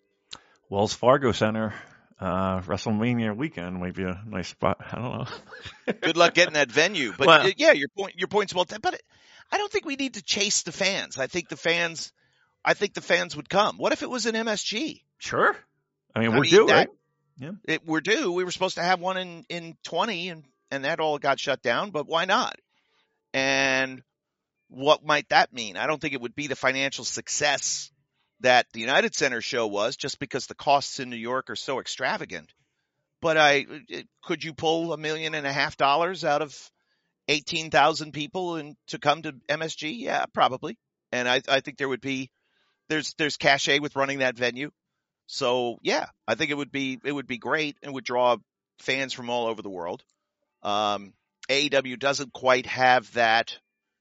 You know, we must travel to see this big show. A little bit for their pay per views, but not as much as it was when they first started. That was just people on. That was like a dead tour. You know, making pilgrimages uh, far and beyond their normal. Uh, you know, if hey, if WWE's in my town, I'll go see it. But they were traveling, they were taking flights to do that. Not the, you know, now it needs to be. Now it's just more steady. Um, but yeah, something like that in an MSG would be freaking awesome. For the first time in your travels to Japan uh, for a Wrestle Kingdom show that you are working, Hiroshi Tanahashi is not in a singles match. Um, and again, not not wrestling for uh, a major title, but he is in arguably the highest, I guess, I don't want to say marquee match to a Japanese audience, but there's a lot there. There's there is a ton there. Is that weird for you? And again, it kind of harkens back to is this sort of a passing of the torch? Uh, yes and no, because the Muto match is unique, and were it were it not for uh, Keiji Muto's retirement, would we be doing uh, a special match involving him and and taking Naito and Tanahashi off the table? Uh, it's fair, and I think that's part of the story. I, I do appreciate the fact that you know we do get to tell that story. I could imagine it under a much more controlled environment, let's say in Stamford, we might not be able to tell that story, but we're we're able to, and it, we have to shine the light that it deserves because of who Tanahashi is and and his track record of big matches. What since 2005? Uh, you know, in Tokyo Dome, it's like this is the house that Tanahashi built in the modern era. So you know, it went from 6,000 to 26,000 to 36,000 to then 70,000 over two nights with Tanahashi being instrumental in all of that growth. So I think that it can be, uh, it, it's not the end, uh, and, and obviously the, but the beginning of the end has been, the wheels have been in motion for this over the last few years. So, uh, it's not the long goodbye, but it's the long, okay, he might get one more run. We could we could buy him chasing one more time at the top. He might even get it. And if he does, then we celebrate that moment. We just, you know, it, he goes out on his own terms whenever he's ready and he's given everything that he has and then some. So I I just want him to always be he's always going to be treated like a star because he is and he's in a, an extremely high profile match, but you look at the way that you know it's set up with uh you know, Keiji Muto, Hiroshi Tanahashi, and Shota Umino. Okay. So there, yeah. I mean, obviously we are setting the table for uh, the generation past, the generation present, and the generation future in that match. Where uh, again, I know Joel, we're, we're you will take it from here, but where would you put Hiroshi Tanahashi? You've worked with some literally legends of this business. Where would you put Hiroshi Tanahashi on your list? he's equal to the Undertaker. Uh, you know, Undertaker for me gets my vote of all time greatest wrestling star, wrestling star.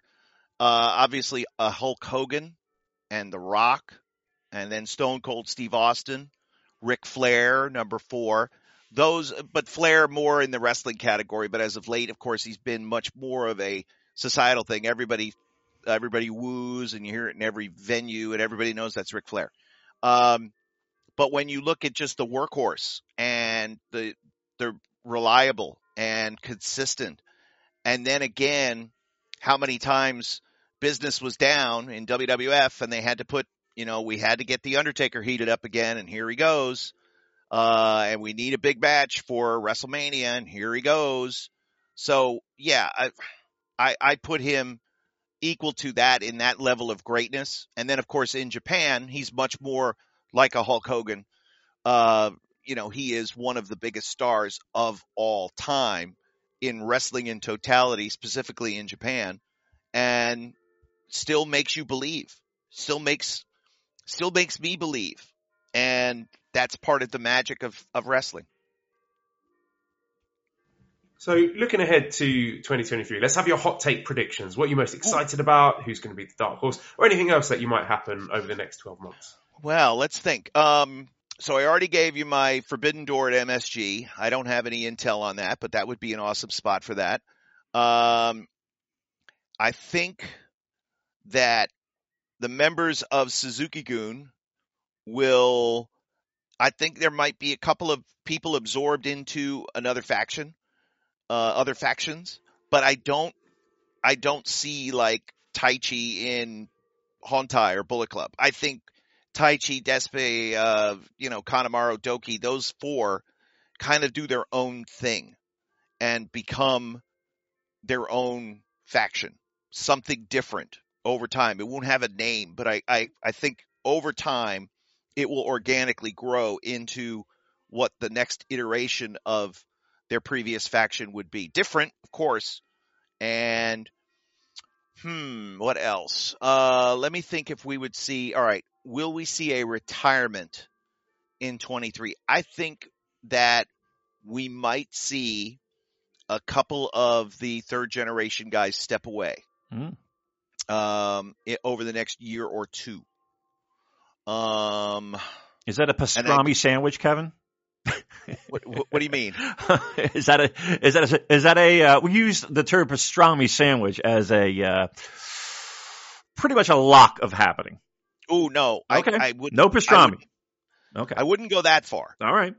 Um, but if you told me that a Togi Makabe might walk away over the next couple of years, it wouldn't shock me. If Tenzan wouldn't shock me.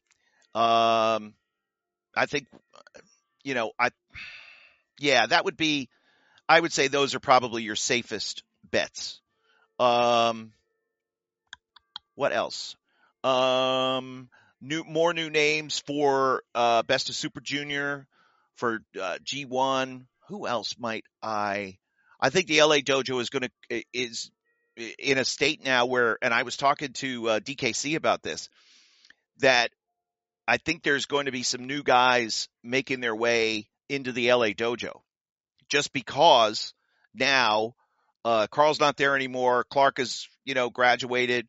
Coughlin, Gabe Kidd, et cetera. Those guys have graduated. Kevin Knight seems to be, you know, he came in with black trunks, black boots, and then Kushida went and bought him matching gear, you know, Kevin Knight style gear. Uh, so that obviously means he can't go back to black trunks, black boots. So who's going to be next at the LA dojo? We'll see some of that. Um, what else? I think, oh, this is just a, a random thought.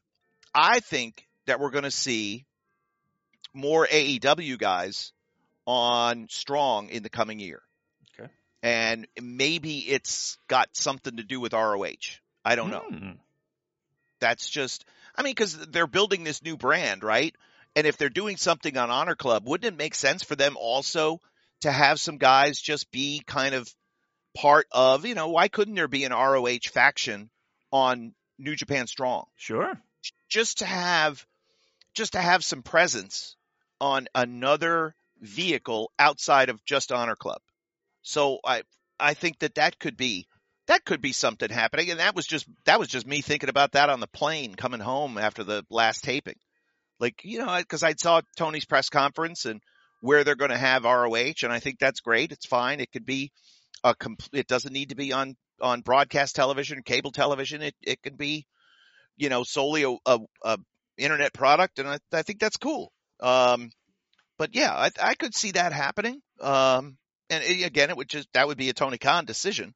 But I, I think that, uh, New Japan would be open to that. Uh, obviously would help freshen things up with Strong. And we don't know what kind of lineups they're going to be able to put together in the new year because, uh, are, will the mainstays of Strong, will they factor more in on New Japan cards in Japan to be determined? Um, what else? I don't know.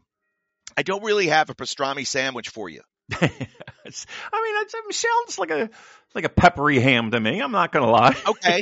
All right. it's a peppery L- ham. Listen, I'll get I'll get that new smoker out and I'll make Oh. something, and then I'll let you know have some have some brisket Then and I'll slice it, Oh, and you know the meat just falls apart and the juices are coming through. Kev, come on, stop that. Santa talk. Claus was good to me, Yeah. and you have to come to uh the debut of well the debut of uh American Excellence Wrestling on January the seventh. I was going to mention that. historic Hamburg Fieldhouse. Yes, talk to me about that because I'm excited for it. Uh, I will be in attendance. And I- Woohoo! And I think uh, many in the Philadelphia suburban area can take a little hike up to uh, the historic Hamburg Fieldhouse, where, uh, correct me if I'm wrong, a lot of WWF tapings were there, right? So Uh, much so that Vince Senior paid for and had hung a lighting rig to uh, for his television lights, and it's still in use, Wow, still hanging there, and it's been there since the seventies. that's awesome. So, yeah, I mean the, the the wrestling history of this venue is eh, is too uh, to the television audience, it's equal to the Dallas Sportatorium or the uh, you know 106 North Albany, the Tampa Sportatorium, uh, maybe the Olympic Auditorium for you know for to a certain extent. Great television venues over the years. Hamburg Fieldhouse it has to be at the top of the list. It's a uh, it's not just historic, but it's also still to this day a vibrant, uh, great venue. It, we can seat 1500 comfortably in there. And what we're doing is we're turning the table. Basically, we're changing the culture of wrestling in Pennsylvania, which for the longest time, since the death of ECW, has been pitiful. Uh, not making any stars, not having any intriguing matches. Every once in a while, a local indie would have a, a show coming up nearby where I live, which is like an hour west of Hamburg, and I would see the poster in the grocery store. And I would look and go, who the hell would go to this show? Under any circumstances, gun to my head, I wouldn't go to this and I live in the town. What are what are we doing? Well, the the reason is is because somewhere along the way everybody lost the plot. Uh, wrestling schools have been uh, you know, up and down and, and uh, there's just been a lot of old carny elements that have been bred out. And in the absence of any sort of structure, uh, there has just been nothing. It's a state of 12 million people with 14 state funded universities. And you mean to tell me that we can't get decent athletes who want to have a career in professional wrestling that would stay here instead of maybe going to train at WrestlePro or Create A Pro or Maryland Championship Wrestling or other schools around the country that are real feeders for uh, WWE, AEW, etc. And I say, you know, that that's not true, but this is what they've done. So we're changing the culture of Pennsylvania wrestling. We're also putting the emphasis not on super indie style matches, but we're just going to keep it very simple. It's minor league baseball. We want 10,000 different people to maybe come to one or two events a year, just like they would with minor league baseball. Uh, you don't know who's playing. That's okay. We're here to support a charity. We're here to have a good, good night out. We're here to, uh, you know, go for a cause. And, and we're coming up with the causes. So one of the first things we're working with is Keystone Military Families, which is a food bank specifically for like National Guard troops who get called up and then their families are kind of left like, well, what do we do now? Cause, you know, dad had a great job and he left that job because he got called up with his National Guard commitment and he's going to be gone for X number of months. Th- those families need help. Yeah. So this is a food bank that we're helping with, you know, bringing canned goods in, bringing, and then monetary donations and things like that. We're doing a, um, we're working with the Special Olympics. We're going to have a bunch of Special Olympians and their families in attendance. There's a Hamburg wrestling tournament. Hamburg Area High School is hosting a wrestling tournament on the day of January 7th, our first event. So we reached out, we called the, the athletic director and we said, Hey, if any wrestlers are interested in coming to our event, just show up and just tell us where you're from and you can get in for free. Um, we want those types of people to come to our shows. And so the first one is going to be like we're kind of dropping the cow. Like we're doing everything. We've got a ton of people in. Uh, vendors are bringing in different, uh, you know, autographs uh, for purchase, like Deonna Purrazzo and Savio Vega and Miguel Perez, uh, Ricardo Rodriguez. There's, there's, a bunch of uh, stars that are going to be there, just signing autographs. They're not part of the wrestling card, and then the wrestling card itself is going to be a real tight array of I think we got eight matches booked. That's too many matches for me, but such is the case. um, and it's going to be a lot of people that nobody's ever heard of before, but you know what? They know what their job is. And we're going to have good guys versus bad guys. Tell me that isn't crazy. Right. You know, the, the bad guy is going to be really bad and the good guy is going to be really good. And the good guy is going to have to fight. Uh, and that's what people want. It's not poorly constructed, uh, would be sports entertainment matches because I've watched the crowds in Hamburg and they don't care. But you know what? When the guys start throwing hands and it starts feeling real, that's when the people get up. So that's what we're going to give them.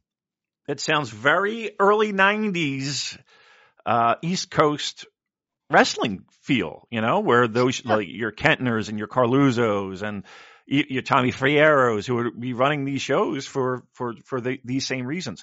Is that was was that something that was missing for you personally, getting involved in something like this? Yes. Um, yep. Talk about that. I've wa- I've wanted to do this for a while.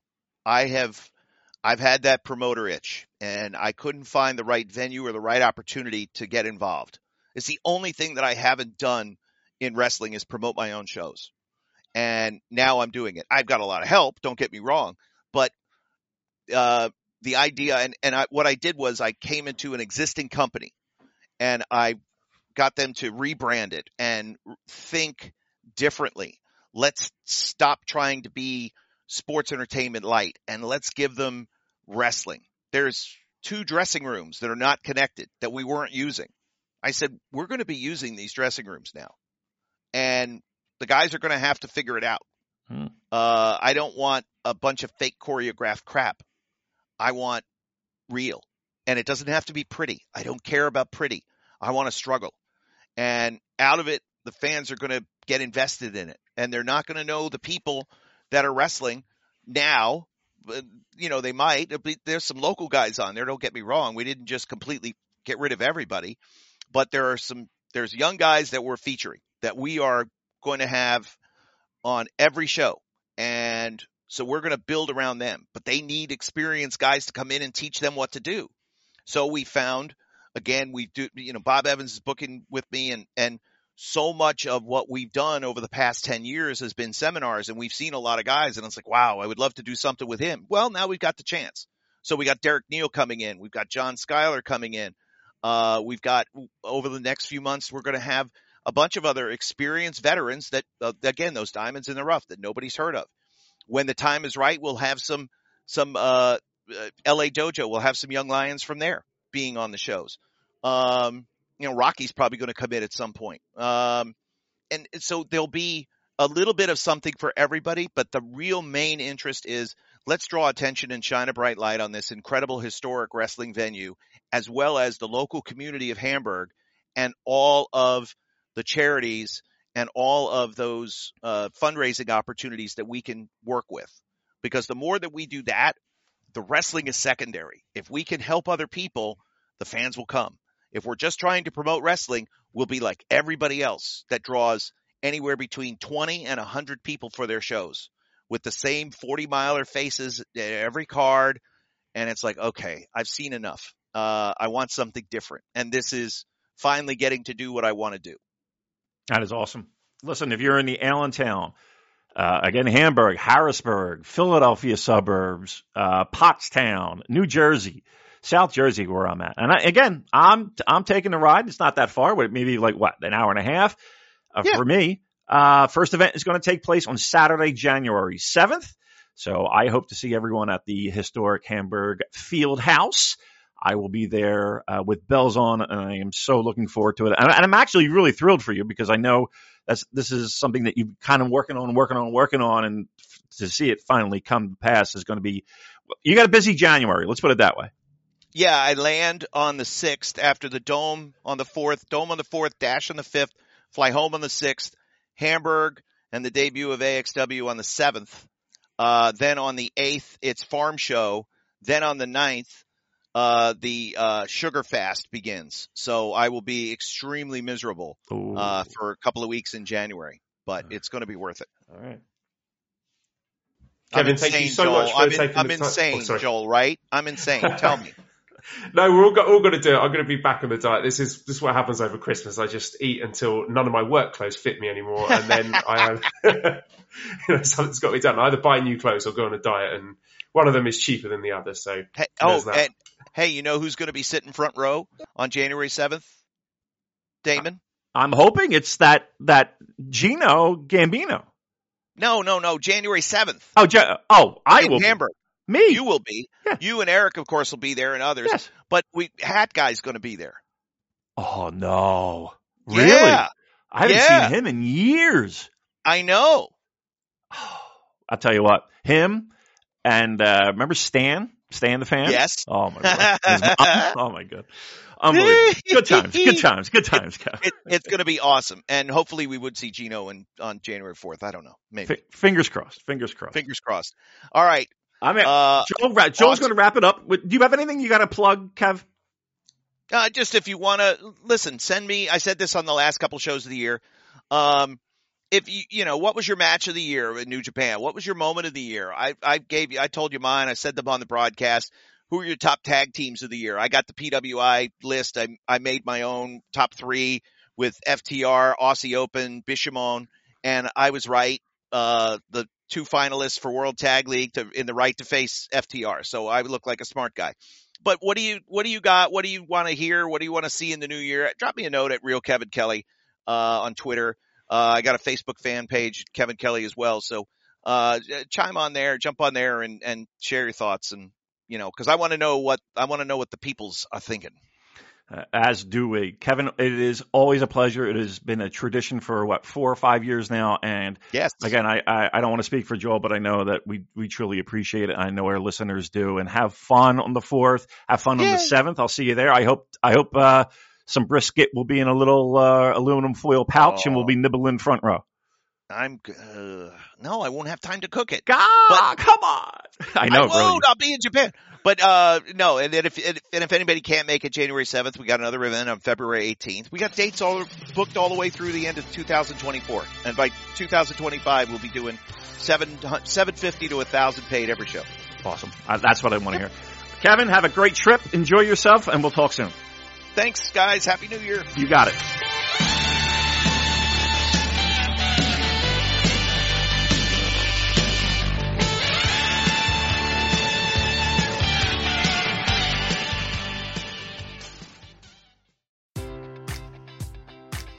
Enjoy all your favorite sports like never before at BetMGM. Sign up using code OLDLINE and receive up to $1,500 back in bonus bets if you don't win your first bet. When you register with BetMGM, you'll get instant access to a variety of parlay selection features, live betting options, and the best daily promotions in the business. And with BetMGM at your fingertips, every play and every game matters more than ever. Remember to use code OLDLINE and receive up to $1,500 back in bonus bets if you don't win your first bet.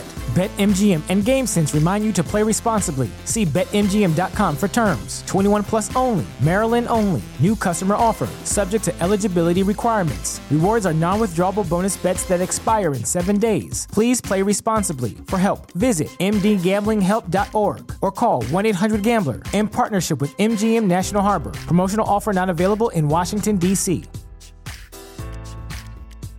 Hi, my name is Tyler Fornes, and I am the co host of The Good, the Bad, and the Hunky here on the Voice Wrestling Podcasting Network. Every week, my co host Fred Moreland and I discuss all the happenings of all elite wrestling and everything going on in the universe of Tony Khan. We talk about Dynamite, we talk about Rampage, and we will talk about Collision when the time comes as well, along with all the appearances outside of AEW from all the best talents in all elite wrestling. This is one of the more cohesive wrestling companies in the entire world, and we discuss every intricacy about it, including the unique booking of Tony Khan that is both a huge positive and a major detriment. Check us out every single Thursday here on the Voices of Wrestling Podcasting Network.